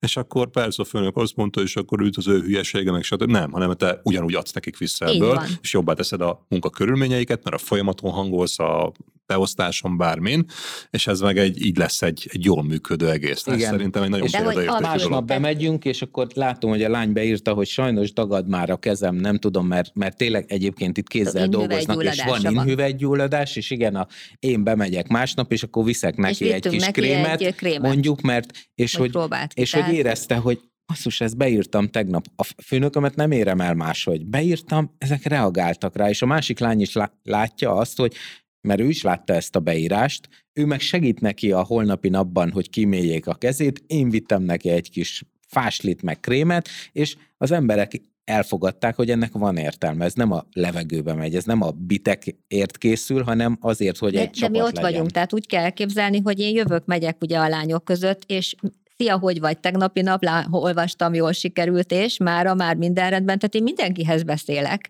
és hogyha látom, hogy valaki mondjuk nem írt be semmit, de rájuk nézek, és, és látom, hogy valami nem stimmel. Gyere, cica, gyere, üljünk le, behívom, mesél, mondd el, és elsírja magát, hogy otthon meghalt a kiskutyája, hogy nem tudom, akármi, valaki éppen nem volt jól, nem érezte jól magát, mi vittük el kórházba, mert mint hogy a Tibi elvitte akkor az orvoshoz, azonnal mentem ki, hogy gyerekek, te ide mész, te oda, átszervezzük a dolgokat, nem hagyunk cserben senkit. Tehát aki a csapatunk része, azért, azért mi felelősséget vállalunk száz százalékig. És ha kimegyünk a piacra hétvégén, akkor nem csak magunknak veszünk gyümölcsöt, hanem beviszünk a lányoknak. Bevezettük, mert a szombat ez egy nagyon nehéz pont, hogy szombaton, hogy do- nem szeretnek a lányok dolgozni. Bevezettük a pizzanapot, a cég állja a lányoknak a pizzáját, mert imádják a pizzát. És azóta nincs az, hogy most azt mondják, hogy én nem akarok szombaton dolgozni, hanem már pénteken arról beszélnek, hogy milyen pizzát fognak másnap rendelni maguknak. Ami, ami egyébként, tehát ez, ez egy és ezek apróságok, igazi boldogságfaktor egyébként a, a, a pizza rendelés szombaton, és egy... mindenki készül rá, oké, okay, írják össze, hogy milyen pizzák legyenek. Nagyon olcsó, nagyon praktikus, de működő megoldás és, ez. És érzik, hogy törődünk velük, és igenis, mi tényleg így gondoljuk, tehát én relatív törődő ember vagyok,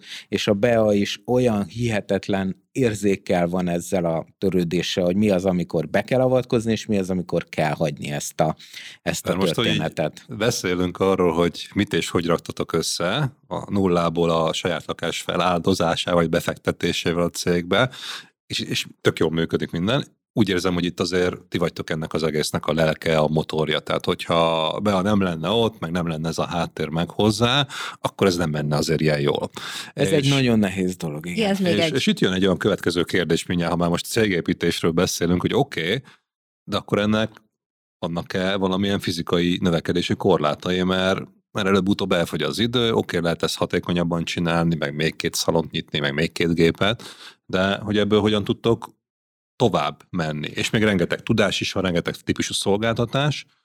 Itt, itt azt gondolom, hogy egyrészt az embereken, igenis, akikkel együtt dolgozunk. Tehát most jött el az a pont, hogy kérjük a lányokat, hogy mind, mindegy, hogy ő éppen a hostess, vagy, vagy a műszakvezető, mindenkinek legyen helyettese. Tehát mindenkinek legyen egy olyan, hogyha ő azt mondja, hogy neki el kell mennie, a férje, barátja elköltözik külföldre, vele kell mennie, akkor kihez nyúlunk. Tehát egyrészt egy olyan stabil szervezetet kell felépíteni, hogy mindenkinek legyen helyettesítője, hogyha tovább lép. Ugye ez egy tipik multi szemlélet, ugye ott abszolút ez van, mindenkinek van.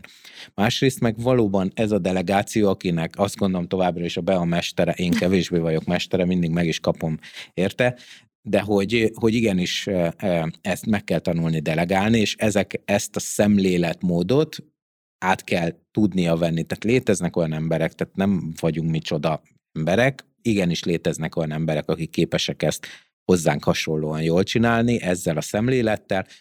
Reméljük, hogy azon vagyunk, hogy szerintem a műszakvezető... Szerintem most, most tudtunk el oda, hogy el lehet kezdeni kis lépésekben tesztelni. Tehát ugye nem az van, hogy akkor fogom, hogy holnaptól elutazok egy hónapra, és csinálj, amit akarsz, mert nem, ez nem fog így működni. Tehát ezért ezt azért össze kell rakni fejben, hogy most már, ha két-három napra, négy napra elmegyünk, akkor önállóan meg kell tudnia állni a cégnek. Tehát mennek a kisvezetők, akik riportolnak felém, bárhol vagyok a világban, annyi időt tudok a munkámmal foglalkozni ugye a rendszereken keresztül, hogy ott mindent meg tudunk beszélni, tehát nem eltűnök, tehát azért most nem ilyenben gondolkodom, de ha el akarok menni majd most egy négy-öt napra pihenni, ott van a gép nálam, látom, tegyél be teendőt, el fogom olvasni, meg fogom válaszolni, es o es van, akkor hívjál csak, és ez működik. Tehát ez két-három napokra most már működik. Néhány ezt évvel ezelőtt, elkezdjük. Ha elromlott a gép, akkor engem hívtak. Tibi, mi legyen a géppel? Én hívtam a szervizt, tudod, én, mivel műszaki ember, egy igen. egyetlen férfi a csapatban, ugye érti, Létrát, hogy mi az, hogy megszerelni. Így van, hogy igen, ára, igen. áram folyik benne, hát nem, tehát hogy de hogy még ilyenek is, voltam. Hogy kihúztuk a, kihúzták a konnektorból, nem nézték meg, Tibi, nem megy a gép, csak dugd be szívem, tehát hogy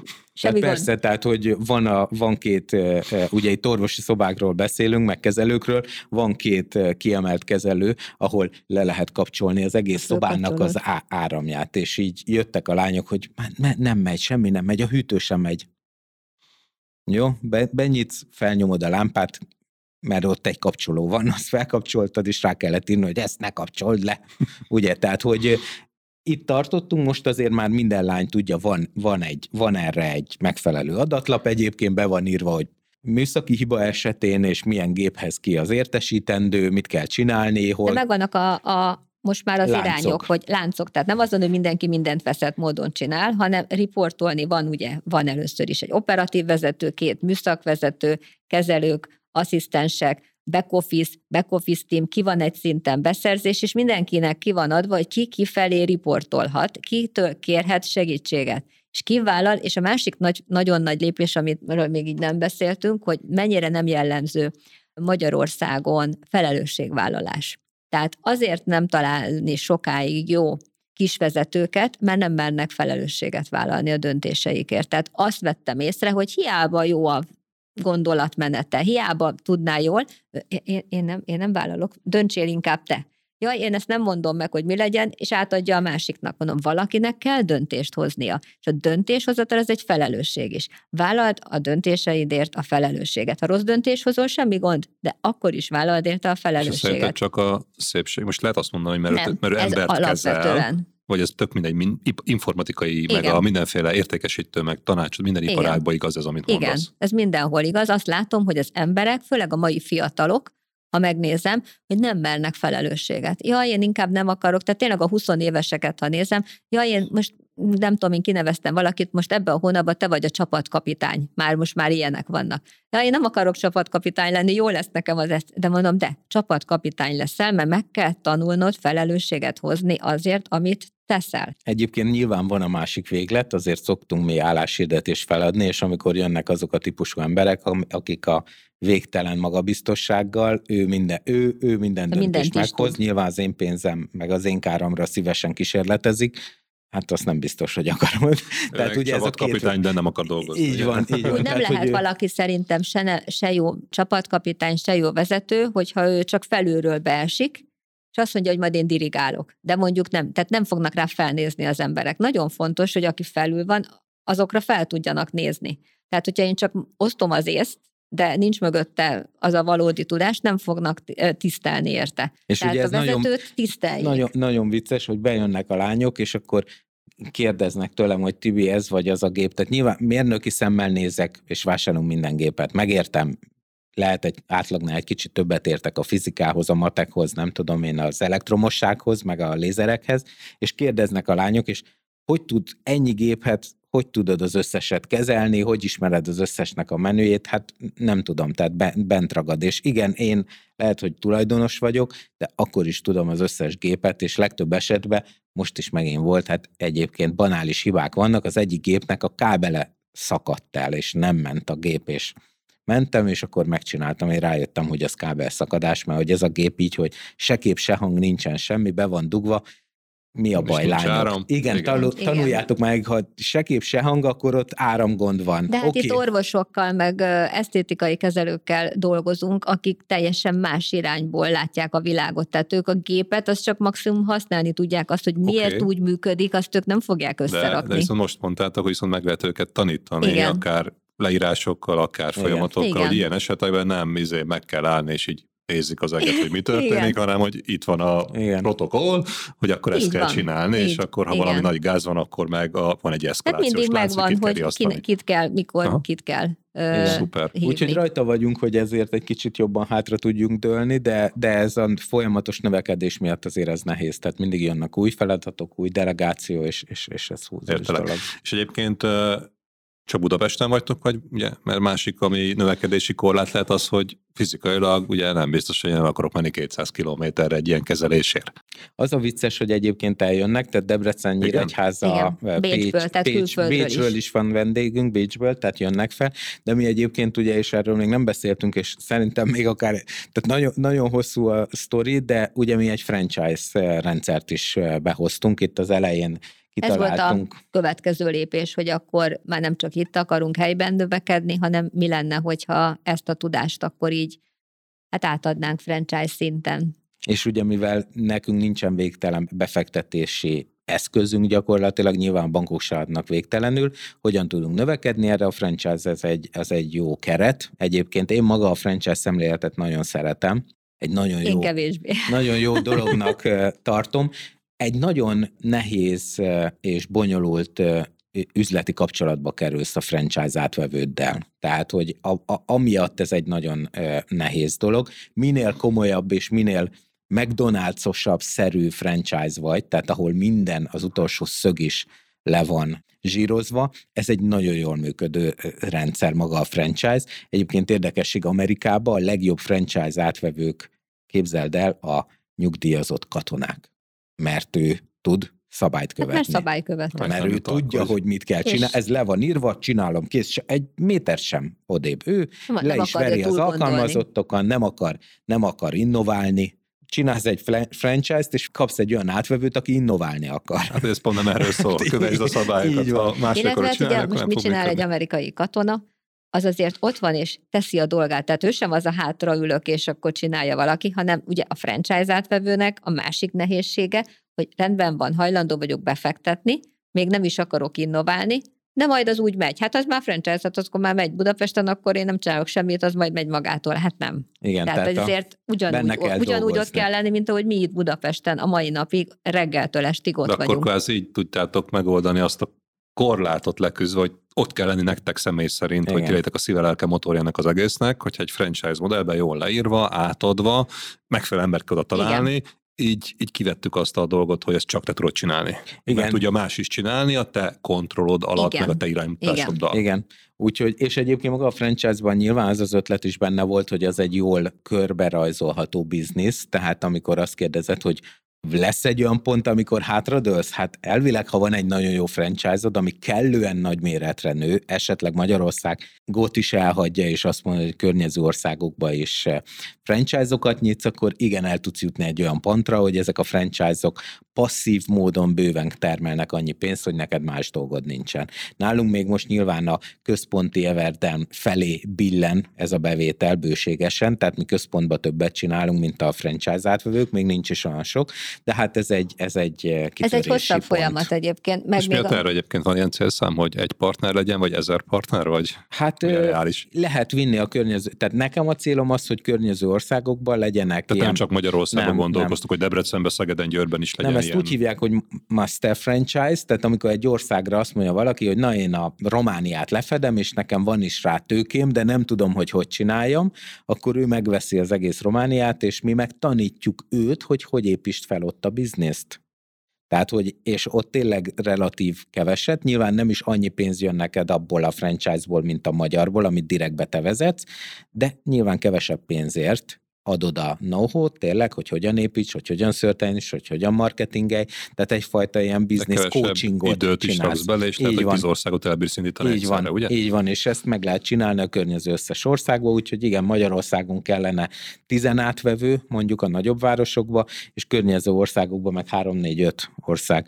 De erre külön erőforrás, és külön ráfókuszálni, és ez is kemény. Itt, itt, itt ezeket a rendszereket is összerakni, ú, nagyon kemény. És a kettő az így egyébként egymás mellett, vagy pedig ha azt mondjuk, hogy a franchise bedobran, akkor mondjuk te mondjuk csak a franchise-al fogsz foglalkozni, vagy arra külön embert, vagy erre van már ilyen elgondolás, ugyan... ez megint ilyen korlátos hát dolog ez, lesz előbb-utóbb. Ez az, ahol mi ütközünk, mert ugye ez az operatív része a dolognak, és ugye igenis vannak operatív feladatok a franchise-ba is, ami sokszor nagy nehézséget okoz a meglévő központi operáció mellett, és ugye mivel még a mérete a franchise-nak kicsi, még hatékonyan nem lehet csinálni, nem tudsz rá felvenni külön embert, aki csak ezzel fókuszál, szóval most ez egy ilyen átmeneti, abból a szempontból átmeneti, hogy jobb lenne, ha és nyilván az is a cél, még most idén remélhetőleg nyilunk, nyitunk egy-két új helyen, jövőre még néhány új helyet nyitunk Magyarországon, és akkor meg lesz az a kritikus tömeg, amikor, amikor igazán lehet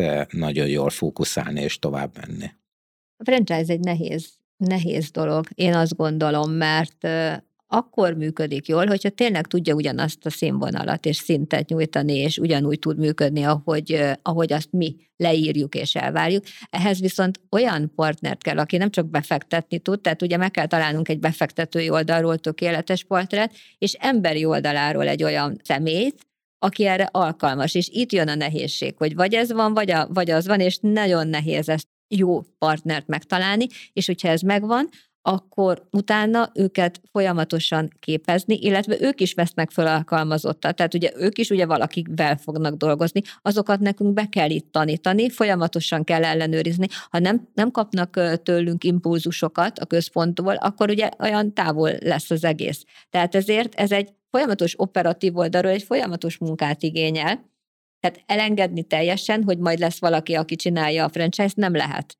Egy... Ha jól értem, akkor ugyanúgy meg lesz, hogy olyan franchise partnert is kell ellenőrizni, hogy igen, jól végzi hát a munkáját, tehát a színvonal alatt tartja, igen. mert te adod a nevet hozzá igen, végül is. Igen, persze. igen, abszolút. Illetve az emberek is tudják, hogy EverDermbe mennek, csak egy másik helyszínen. Tehát ugyanúgy elvárják, hogy azt a szolgáltatást kapják, amit a budapesti és nyilván egyébként ez nekünk is egy tanulási folyamat, tehát megtanulni azt, hogy ki az ideális átvevő. És én azt gondolom egyébként, hogy nyilván vannak nehézségek, de ez nagyon-nagyon jól alakul. Én, én, én úgy látom, hogy jól alakul egyébként. Hát ez, ez hamarosan ki fog derülni szerintem. Igen, tehát én, alatt, szerintem, nem majd én szerintem pont egy olyan ponton vagyunk, hogy most vagy átbillen oda, hogy nagyon jól alakul, vagy tényleg azt fogom mondani, hogyha ez nem tud jól növekedni, akkor meg nem biztos, hogy értelmes, vagy, vagy van értelme ezt így tovább erőltetni, mert most jelenleg pont ebbe a középúton vagyunk, amikor még billenni fog, hogy, hogy hova, igen, vagy nem. Tehát én nem szeretem a középutat, meg nem szeretem a középszerű megoldásokat. Most még nekem ez az az állapot, amikor még, még azt mondom, hogy még még nem nőtte oda hát ki még magát. Nincs elég átvevünk. Tehát viszont ugye, a csinálsz, feladatunk ezáltal ugyanannyi. Sokkal több vele. Mert ugye még nem tudok fölvenni valakit, aki egy, akinek le tudom delegálni, hogy szervezze, ezért egyesével kell azzal a néhánnyal, akik ugye önállóan próbálnak valamit ott kitalálni, rettenetesen sok energiát veszel, annyit meg nem hoz. Szóval, ha vagy, vagy van egy akkora szám, egy annyi átvevő, aminél már van értelme vele foglalkozni, vagy azt mondom, hogyha nem tud tovább nőni, akkor meg kell nézni, hogy van-e így értelme tartani. Ez nagyon jó, mert itt most nem arról beszélünk most éppen, hogy mi volt az elmúlt négy évben, hanem éppen benne vagytok egy olyan üzleti problémában, vagy kihívásban, igen, kihívás, igen. aminek ugye van egy irányatok, hogy hova kell tovább menni, és az lehet franchise, meg lehet saját bővülés igen. is, és most itt kell döntenetek. És nem az, hogy már tudjátok, hogy ez lesz, biztosan. Az, hogy mit fogtok elérni, az megvan, de az, hogy melyik úton, az meg nem, és igen. igazából Itt, itt, ha jól értem, akkor nem teljesen egyetértéssel vagytok a franchise irányába, vagy lehet, hogy egy irányba mentek, de... Egy irányba megyünk, mert nincs értelme, hogy most itt egymással harcoljunk. De viszont tehát, nem vakon biztok a nem, másikban, hanem a vakon biztok tehát, a számokban majd, amit hoz, ugye? Az biztos. Én mindig azt hiszem, amit látok, tehát Tibi nagyon-nagyon, szer, nagyon-nagyon bizakodó, nagyon-nagyon optimista. Én realista vagyok. Tibi, ó, meg lesz, ó, biztos, ó, ő tudja. Mondom, tényleg? Jövőbe látsz szívem, mert én ezt még nem látom. Én azt látom, ami le van írva, ami megtörtént, ami megvalósult.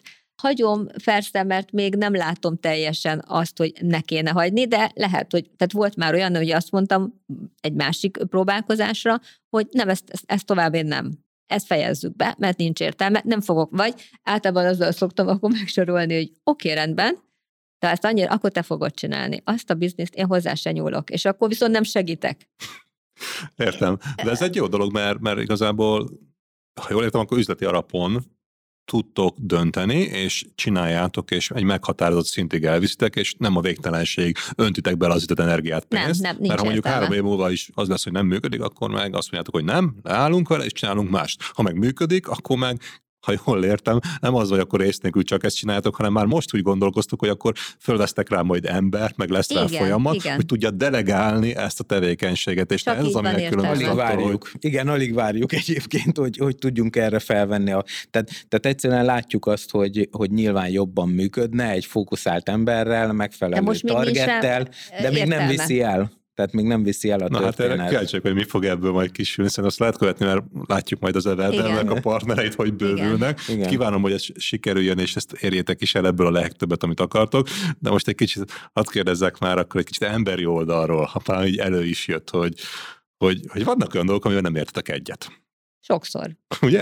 Sőt, Sokszor. És van is valamire azt mondtad, hogy amikor bár szólni kellett, hogy ez már nem működik, és akkor álljatok le, valamivel hiszel és csinál, meg gondolom oda-vissza vannak ilyen dolgok, és közben ugye a magánéletben is egy pár vagytok, azért itt, itt, itt azért előszoktak vitás helyzetek fordulni minden szinten, ez nem nyomja rá a bélyegét, hogy hogy működik jól ez az egész, mert nagyon sokszor lehet látni azt, amikor ketten összeállnak, vagy akár nagyon jó barátok, vagy akár házasságok is megromolhatnak, és szétmegy az üzlet is romokba dől. Igen, de nálatok pont, a, pont azt látjuk, hogy erősítitek egymást. Ez hogy lehet egyrészt ezt nem rivalizálunk kezelni? Egymással, tehát nincs az, hogy én tudom jobban, te tudod jobban, enyém tied.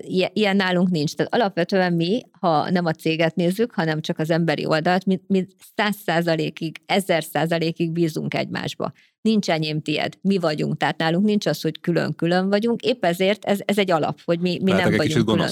Igen? Mindig az, amit te akarsz? Igen. Vagy amit a Tibor akar? Vagy Tibor, ezt hogy látod? Á, nem. Ez a másik oldala. Elké- elképesztő érzelmi intelligenciája van a Beának. Tehát elképesztő. Soha nem láttam ilyen embert, ilyen érzelmi intelligenciával. Ez azt jelenti, hogy teljesen tudatosan képes adni nekem teret bizonyos dolgokban. Tehát miért ne hagyná azt, hogy bizonyos dolgokban én döntsek? Amihez van én ilyen. Nem. Tehát én Amit tudom, én... hogy ő mit tud jobban, akkor abban én minek erőlködjek, hogy majd én megmondom, mert én olyan szuperokos vagyok, nem? De egyébként is van olyan, akár képes rá, hogy tanító jelleggel látja, hogy szerinte az nem jó út, és hagyd, menjél akkor csinálni. Igen. A hibázásból tehát tanul igen, az ember. Igen, csak nem, hogy akkorát hibázni, hogy annak Hogy annak már kára legyen ha. Nekünk és, és hogy távol. Az a fajta ember, és ez az érzelmi intelligencia, ami megvan neki, hogy nem áll le velem vitázni addig a pontig, tehát akkor vitázik velem, amikor ad egy nagyon nagy baj van, tehát hogyha nagyon nagy butaságot csinálok, akkor nem vár vele, de jellemzően akkor mondja, hogy ne ezt ne tegyük, amikor már az én fejembe is elkezdett érni, hogy itt valami baj van. Meg... És ez mindkettőnkre igaz azért, tehát én is eltanultam, hogy oké, okay, most kész, érted, megkapom aznap reggel a, a feladatokat, hogy akkor e, vegyünk zsömlét, viszél margarint, e, gyémángyűrű, akkor nem fogom lehúzni. Tehát akkor kell a gyémángyűrűt is hozni. Tehát csak viccelek, hogy... hogy mi nagyon-nagyon hogy... lazák vagyunk, tehát egyrészt nem, félté, nem vagyunk féltékenyek egymásra. Ugye negyven nővel dolgozik, tehát tényleg jobbnál jobb csajszik veszik körül, és nincsen köztünk ilyen, hogy most megnézed de valakinek a popsiát, vagy a... Vagy, vagy, csak vagy, szakmai alapok. Csak szak... Hát még szoktunk is ezzel vitatkozni, szakmai alapon, igen, ő, ő neki szakmai kötelessége ezt most megvizsgálni, vagy hasonlók. Nincs köztünk ilyen abszolút ilyen semmiféle rossz érzés. Abból sincsen konfliktus, hogy sokat vagyunk együtt, mert te, tehát hiába vagyunk lehet egy cégen belül, őt annyira más csinál, mással foglalkozik, mint én napi szinten, hogy maximum én csak mint vezető, mint cégvezető, idézőjelben számon kérem őt ugyanúgy az ő általa kiadott, vagy neki kiadott feladatokkal, tehát olyankor szoktunk néha összefeszülni, na-na-na, most főnök vagyok, nem feleség, most, most ezt meg kell csinálni, vagy sem. De a, az, hogy tiszteljük egymást, tehát az meg a másik, hogy azért arra figyelünk, hogy tiszteletben tartjuk a másikat, és én, én fölnézek rá az ő tudásáért, ő fölnéz rám az én tudásomért. Tehát, hogy nekünk ez például nagyon jó, és tanulunk egymástól, és szerintem mi az elmúlt négy év alatt iszonyú sokat tanultunk egymásból. Tehát én is tanultam pénzügyi vonatkozásban, sőt, í té-ban is már, már egész jó, már tudom, hogy kell bekapcsolni a számítógépet, pedig eleinte még az sem ment. Vagy lefagyott a nyomtató, Tibi, Tibi, segíts, mindig mentem kiabálni, hogy jaj, most mit csináljak, és mindig megmutatta, hogy édes szívem, nézd meg, csak ezt a gombot kell megnyomni. Tehát, hogy most ezek apró kis hülyeségek, hogy, de, hogy az ember tanul, én tanulok tőle, és én azt gondolom, hogy ő is, hogy hogyan kell bizonyos dolgokat csinálni. Ugye ő nem vezetett így céget, nem irányított embereket, nem delegált, ő neki többet kellett így ebben az értelemben tanulni, lassan, de tanul. De, de amúgy nagyon más személyiségek is vagyunk, tehát a Bea egy nagyon azonnali lány. Tehát ő a jelenben és az aktuális napi problémákban van benne, meg a következő egy-két hétre tekint előre alapvetően. Persze kitekint, de ez, ez így minél távolabbra nézünk, annál idézőjelben halványabban fókuszál. Ő az adott napot csinálja meg. Én meg nem szeretem az adott napi problémákat, nem is vagyok jó benne, nem is szeretem a... Nem, ő nagyon lezárós lány, mindent lezárni, nyilván, ha adott napban vagy, akkor egy nagyon lezárás. Lásd például ugye a kis minicérembe a teendők, én ezt megmondtam a lányoknak, csak is napocskával mehetnek haza. Ezt aki ismeri a rendszer, tudja, mi a napocska. Nincs olyan, hogy nincs napocskád. Kész, nem érdekel. És, és én meg nem vagyok. Nála sosincs napocska szinte. Én meg nem vagyok az a adott napban élő ember. Tehát én sokkal inkább jövőbe gondolkozom, hosszabb távon gondolkozom, jobban szeretem a hosszabb projekteket. Álmodozó. Igen, kicsit álmodozó vagyok, és ugye egyébként ez a két személyiség típus nagyon kell egy cégbe. Tehát, hogyha nincs az, aki egy picit előrébb tekint, meg nincs az, aki az adott napi problémát megoldja, akkor, akkor ott vége van. Ha nincs meg az a veszély, hogy napi operatív tűzoltás, mert mókuskeréket hajtod, hajtod, hajtod, és akkor három év múlva kiszállsz, pont ugyanott vagy. Igen. Meg ugye eleve nem, meg kell állnod és hátralépni, meg ott pont az, aki ő a másik pólus, ott. Hogy lát, és akkor igen, tud szólni, hogy te hát berántjuk a kézüveket, és akkor menjünk előre abba az irányba. És nagyon, nagyon jó is nekem néha, hogy ugye annyira hajtom előre a dolgot, hogy nem most állj meg. Most vége, most, most, most muszáj, hogy egy picit, én a marketinget tudom túltolni még, hogy én most azonnal akarom, és ezt is, meg azt is, meg azt is, abban szoktak még összefeszüléseink lenni, hogy szőnyegbombázás, vagy csak úgy finoman marketingelünk, én ugye mindig mondom, hogy ezt akarom, és akkor mondják, hogy értsd meg, hogy azt nem lehet úgy, mert nem tudom én, és akkor próbálják mondani nekem a dolgokat. Ezekben szoktunk összefeszülni, hogy mit szabad, mit nem. De ez egy, szerintem egy konstruktív dolog, mert építő jellegű tud lenni.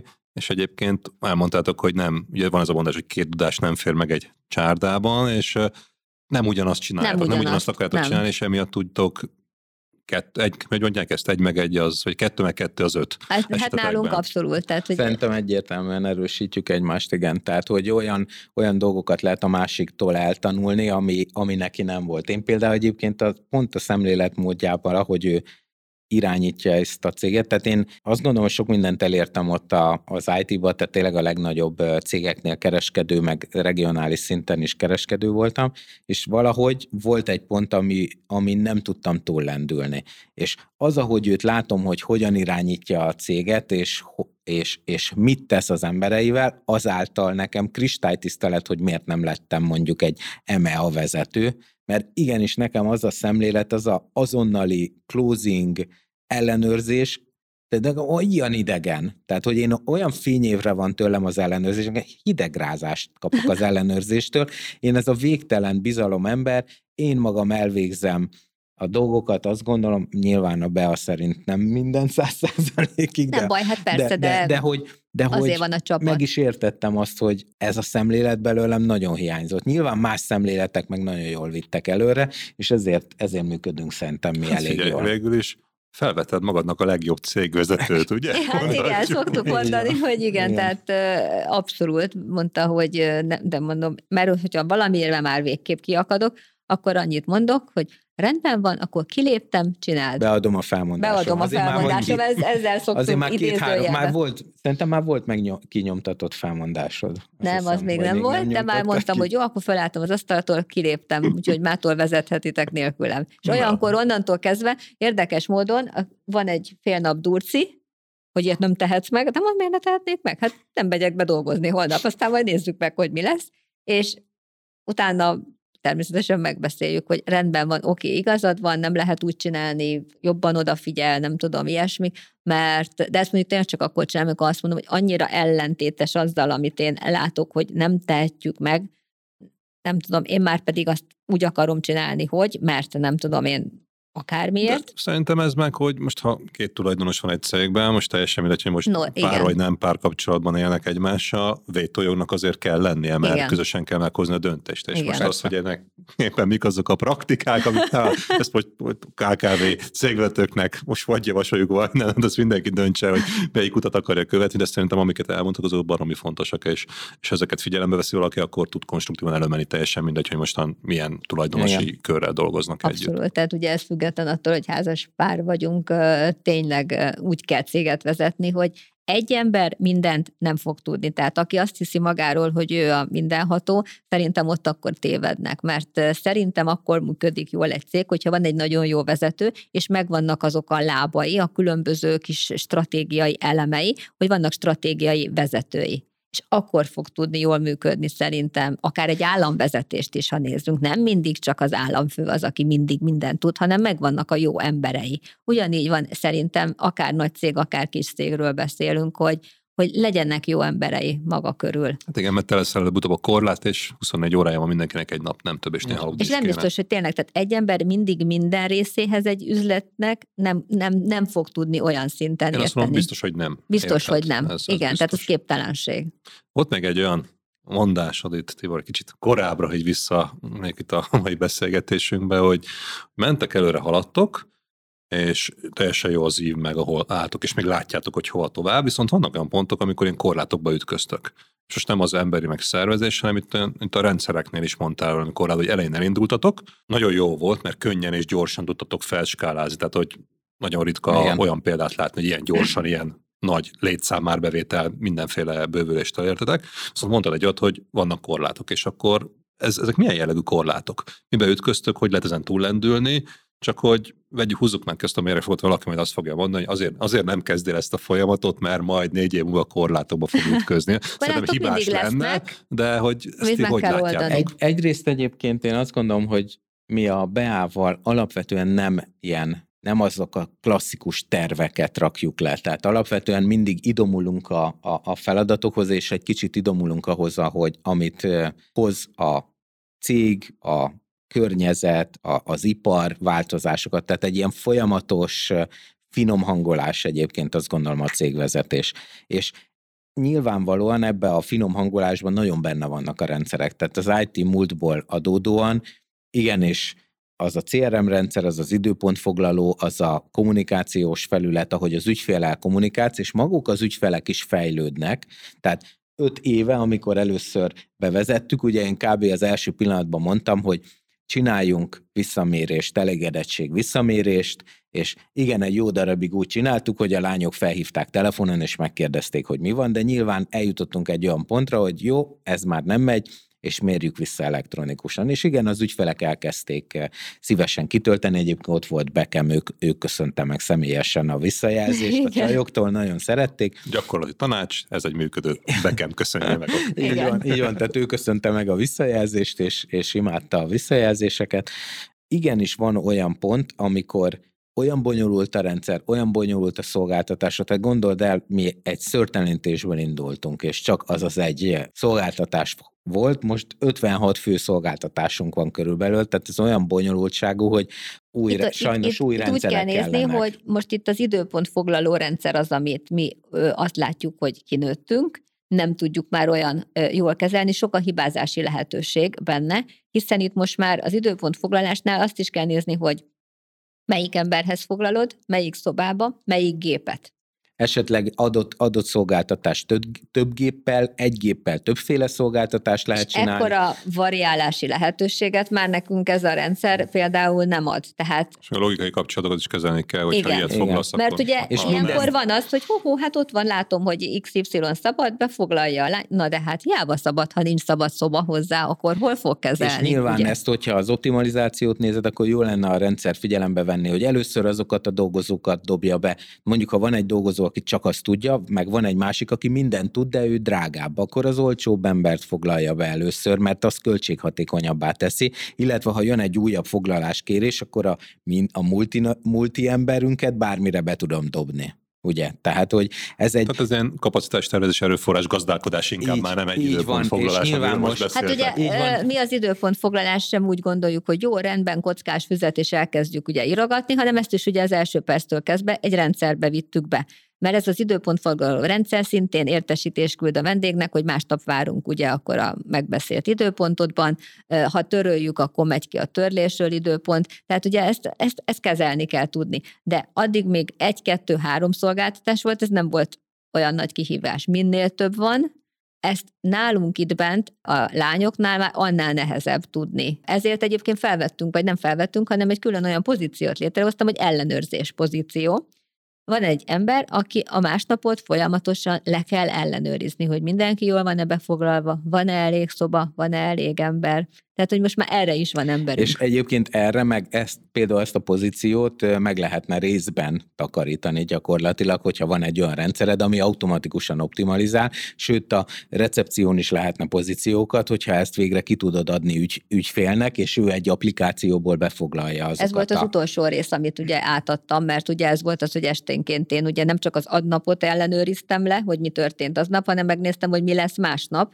és ugye ez már odáig fajult ennyi ugye munkamennyiségnél, hogy már nem éjfélig csináltam, hanem hajnali kettőig, mert ugye annyi mindent kellett csinálni. Csak az ellenőrzést meg kellett tanítani valakiknek, vagy valakinek, hogy nézd meg, hogy hogy van. De ez nem normális, én azt gondolom. Tehát az, hogy arra vegyek föl embert, hogy a nálunk dolgozó ember hibázott, és egy másik ember kijavítsa a hibát, tehát ez nem annyira hatékony. De igen. De legalább megéri, mert innentől kezdve a minőséget, azt tudjátok. Igen, tehát Isten, a minőségből meg nem akkor... hagyok, tehát inkább ezt csinálom, mint sem azt, hogy utána nekem úgy jöjjön a vendég, hogy nem tudom megkezelni, mert nincs szabad szobám, vagy rossz emberhez lett befoglalva. Viszont ha meg a rendszerben nem a minden információkon látjátok, hogy min érdemes fejleszteni. Igen. És akkor ott Tibor kapta egy ilyen tesztezáló feladatot. Nagyon hogy, szuper feladat, hogy, igen. Hogy old meg ezt viszont, a technikai viszont, problémát. Tehát ugye? Abban igen. igazad van, hogy igen, ezek igenis komoly technikai kihívások tudnak lenni. Sokszor nincsen tökéletes rendszer, nem biztos, hogy le lehet akasztani mindent a szögről készen, ugye, és ehhez hozzájön a weboldal, és ehhez hozzájön a hirdetések, és ehhez hozzájön az időpontfoglaló, és applikációt adja az ügyfél kezébe, és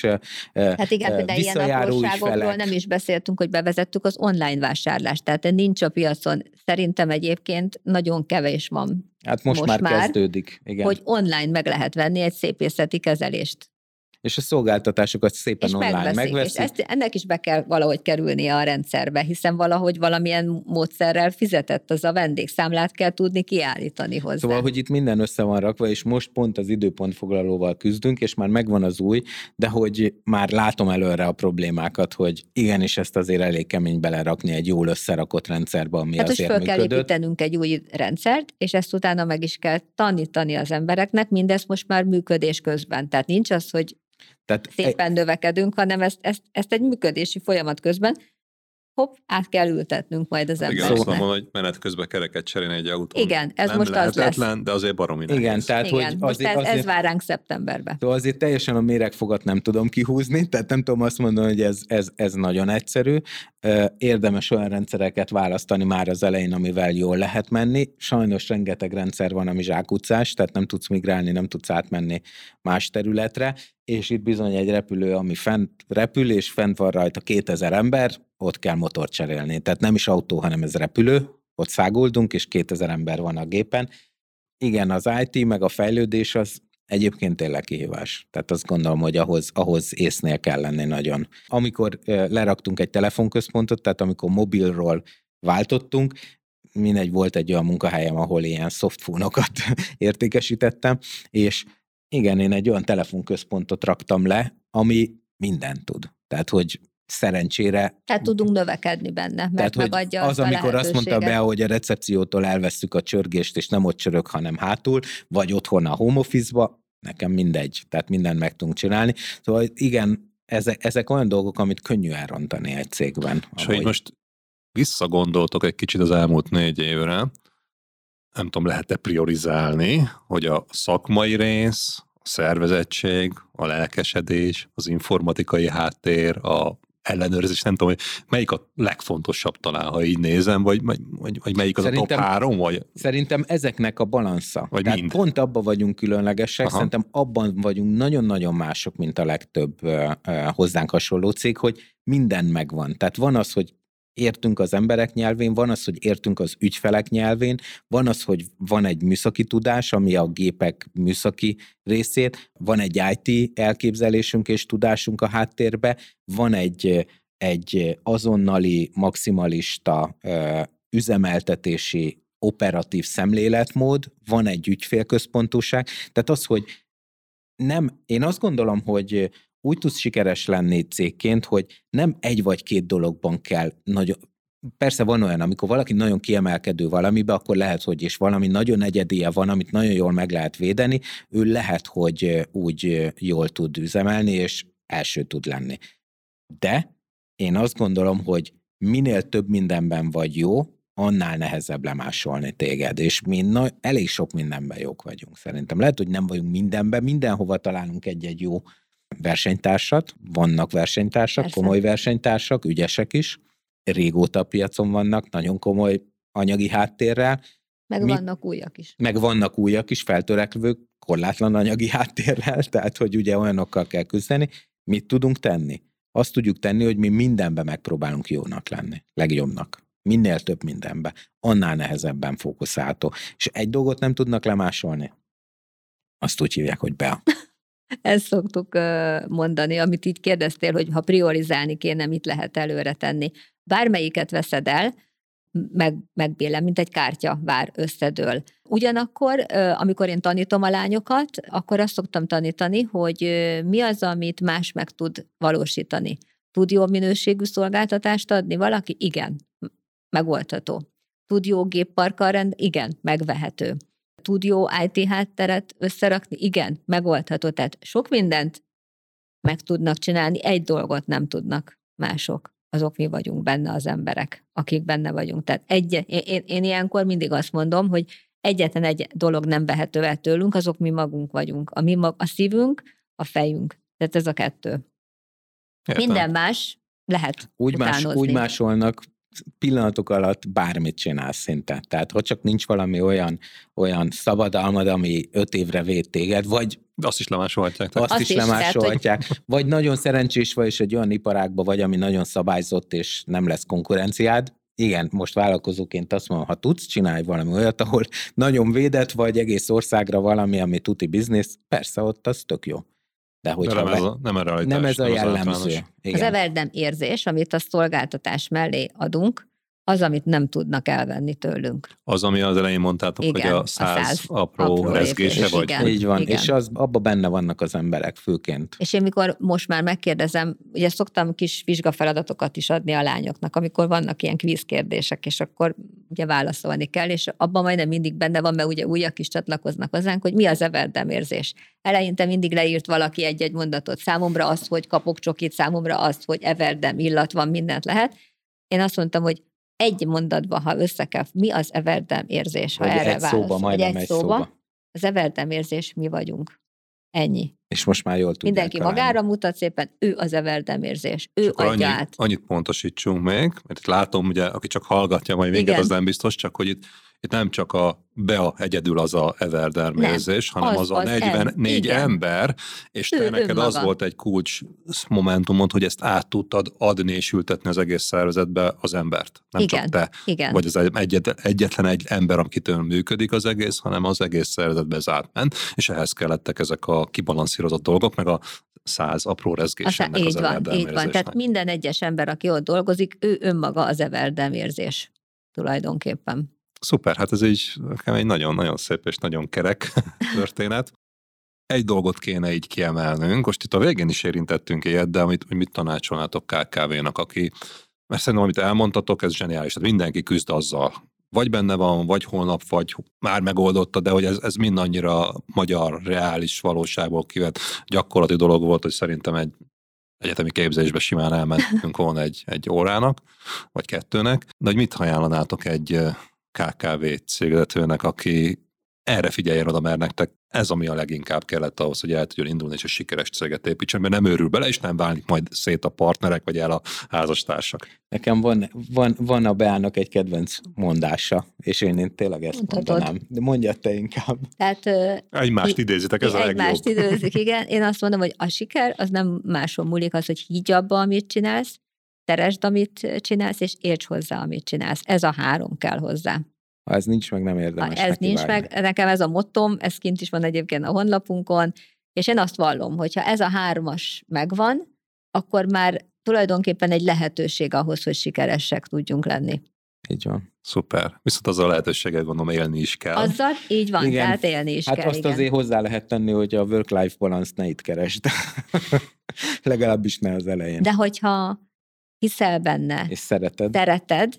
Tehát érteni értesz hozzá, mert Igen, de szereted is, hiszel is benne, akkor az nem okoz onnantól kezdve fáradtságot. Persze, néha elfáradunk, mindenki elfárad. Igen, van az, amikor azt mondod, hogy igen, most két napig ne szólj hozzám, senki ne szóljon hozzám, és muszáj, hogy pihenjek, vagy valami, de a hited, a szereteted, az annyi erőt tud adni, hogy az mindig azt tudja mondani, hogy igen, te tovább akarsz menni, mert sikeres akarsz maradni. Mert, mert ez az életed. Tehát illetve, illetve én, amit még szoktam mondani, a sikerhez számomra az kell. Nekem nincs első, második, harmadik helyezett, vagy ilyen helyezettek, hogy második vagyok, vagy harmadik, vagy első vagyok, vagy vesztes.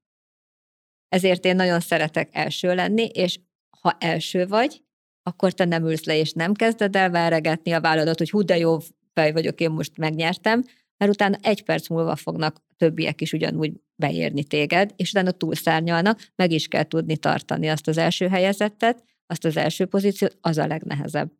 Igen, mert a vállalkozás nem egy ilyen egyszeri játék, nem, hanem egy folyamatos az folyamatosan játék, fenn kell, és ott kell tudni kell maradni az élmezőnybe, és az élmezőnybe úgy, hogy igen, lesz egy pont, amikor első helyezett leszel, utána biztos, hogy be fognak érni téged, biztos, hogy lesz olyan, hogy valaki leelőz, de te neked úgy kell tudnod mindig azt a tempót tartani, hogy újra első tudjál lenni.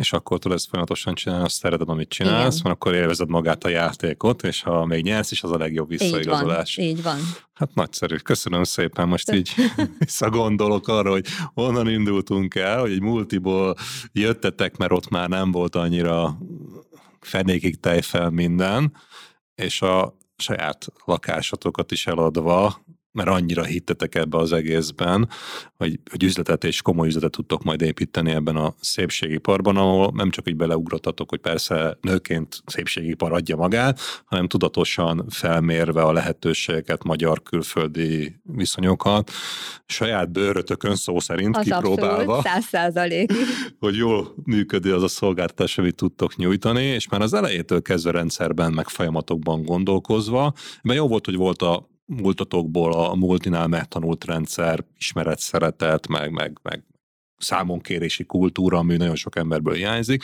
de ezeket mind felhasználva, folyamatosan építve, és azzal a nem tudom, lendülettel, elhivatottsággal, munkaszeretettel, a tevékenységetek iránt, amiről itt beszéltetek, hát szerintem ritkán hallani, így könnyen elhisz az ember, hogy, hogy nem csak ti élvezitek, hanem nálatok is élményt lehet, nem csak nem csak ilyen égető fájdalmat a szörtelítésnél, de élményt lehet vásárolni, és ezt az egészet úgy folyamatosan építve összerakva, azokat a praktikus napi kihívásokat elmondva, és ha most ezt valaki meghallgatja, és a saját cégére lefordítja, hát szerintem egy ilyen nem csak száz életérzést, hanem százas checklistet össze lehet rakni, hogy mit és hogyan lehet megoldani, akár emberekkel, akár folyamattal, akár helyzetekhez való alkalmazkodással.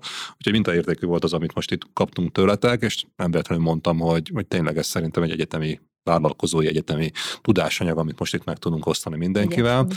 Úgyhogy ezt én köszönöm szépen, kívánom, hogy érjétek el azt a jövőképet, ami még előttetek áll, akár a franchise, akár a nemzetközi irányban, mert még, még van hova. És sőt, még vannak nagy menni terveink egyébként. Sőt, még tovább. Még van bizony valami a tarsolyunkban. És ezt megosztjátok velünk, vagy ez még titok? Healthcare irányába fogunk még elmozdulni, ami kifejezetten egészségmegőrzés. Illetve prevenció. És prevenció. Igen, tehát ugye a szépségben is úgy gondoljuk, hogy prevenció a kulcs, tehát nem arról van szó, hogy tehát nem ez a anti-aging, ami ugye, hogy megá- hanem, pro-aging. hanem pro-agingnek hívják a fejlett nyugati civilizációba, tehát szépen öregedés, és ennek bizony része és a folyamatos egészség, és prevenció és megelőzés, tehát igazából nem gyógyítást meghagyjuk azoknak, akik, akik, akik a gyógyításban e, e, fókuszáltak. Mi azt szeretnénk, hogy megőrizni az egészséget úgy, hogy te úgy öregedj, hatvan-hetven-nyolcvan éves kort úgy éld meg, hogy az jó legyen minőség, és ehhez bizony a prevenció kell, mind külsőleg, mind belsőleg. Ez egy nagyon fontos dolog, és úgy kiegészítem azt, hogy nem csak azokat a napi kihívásokat, amik ott vannak, hanem egyébként azért érdemes rátok hallgatni, és így, és ezért érdemes rendszerben gondolkozni, mert így nem csak az, hogy oké, okay, még nemzetközi terjeszkedést is meg akarunk csinálni azzal a bizniszre, amiben benne vagyunk, hanem tudnak olyan plusz dolgok hozzá tevődni, vagy jönni, mert, mert a képesek vagytok, mert nem nyom agyon a tudatalattitban az a sok napi operatív dolog, mert többféle szinten meg hatékonyan kezeltek ezt, hogy utána, ha azt a jövőképet eléri a cég, hogy Magyarországon, akár régióban nemzetközi sikeres lesz, utána még ki tudjátok egészíteni, és még egy magasabb szintre emelni az egészet. És igazából szerintem ez az a igazi cégépítő gondolkodás, úgyhogy én, én nagyon örülök, hogy ezt a beszélgetést itt megejtettük, és hát annak még jobban örülök, hogy a szépségkar nem csak arról szól, hogy, hogy legyünk egy picit szebbek, hanem hogy ilyen cég, igazi cégépítő, cégépítő gondolkodásmóddal, hogy lehet akár szépségkaron is egy kőkemény és komoly céget építeni. Gratulálok hozzá, és köszönöm szépen, hogy itt voltatok. Köszönjük szépen. Mi is köszönjük szépen. Sziasztok. Sziasztok. Érdekel részletesen, hogy Horváth Bea és Tibor, az EverDerm cégépítői milyen folyamatoknak és rendszereknek köszönhetően érték el eddigi sikereiket? A választ a Cégépítő blogjában találod, a linket keresd az epizód leírásában.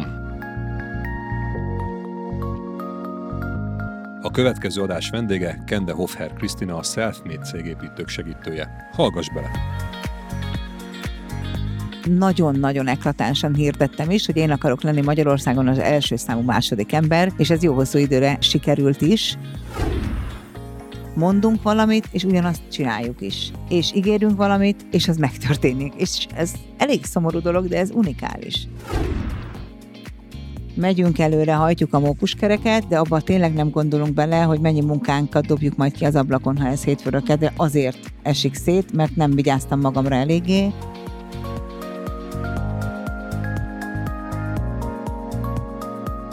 Köszönjük, hogy velünk voltál! Kövesd a Cégépítőket, amit megtalálsz kedvenc podcast platformodon. Hallgassd a sorozatot, értékeld, bízom benne, hogy öt csillagra, hozd meg másokkal, és találkozzunk a következő adások során is. Látogass el a Cégépítő blogjára, ahol olyan értékes információkhoz juthatsz, amik segítenek mindennapjét és a céget sikeresebbé tételében. Tanulj és inspirálódj velünk, legyél jobb minden nappal! Én Egerszegi Krisztián vagyok, és ez itt a Cégépítők podcast.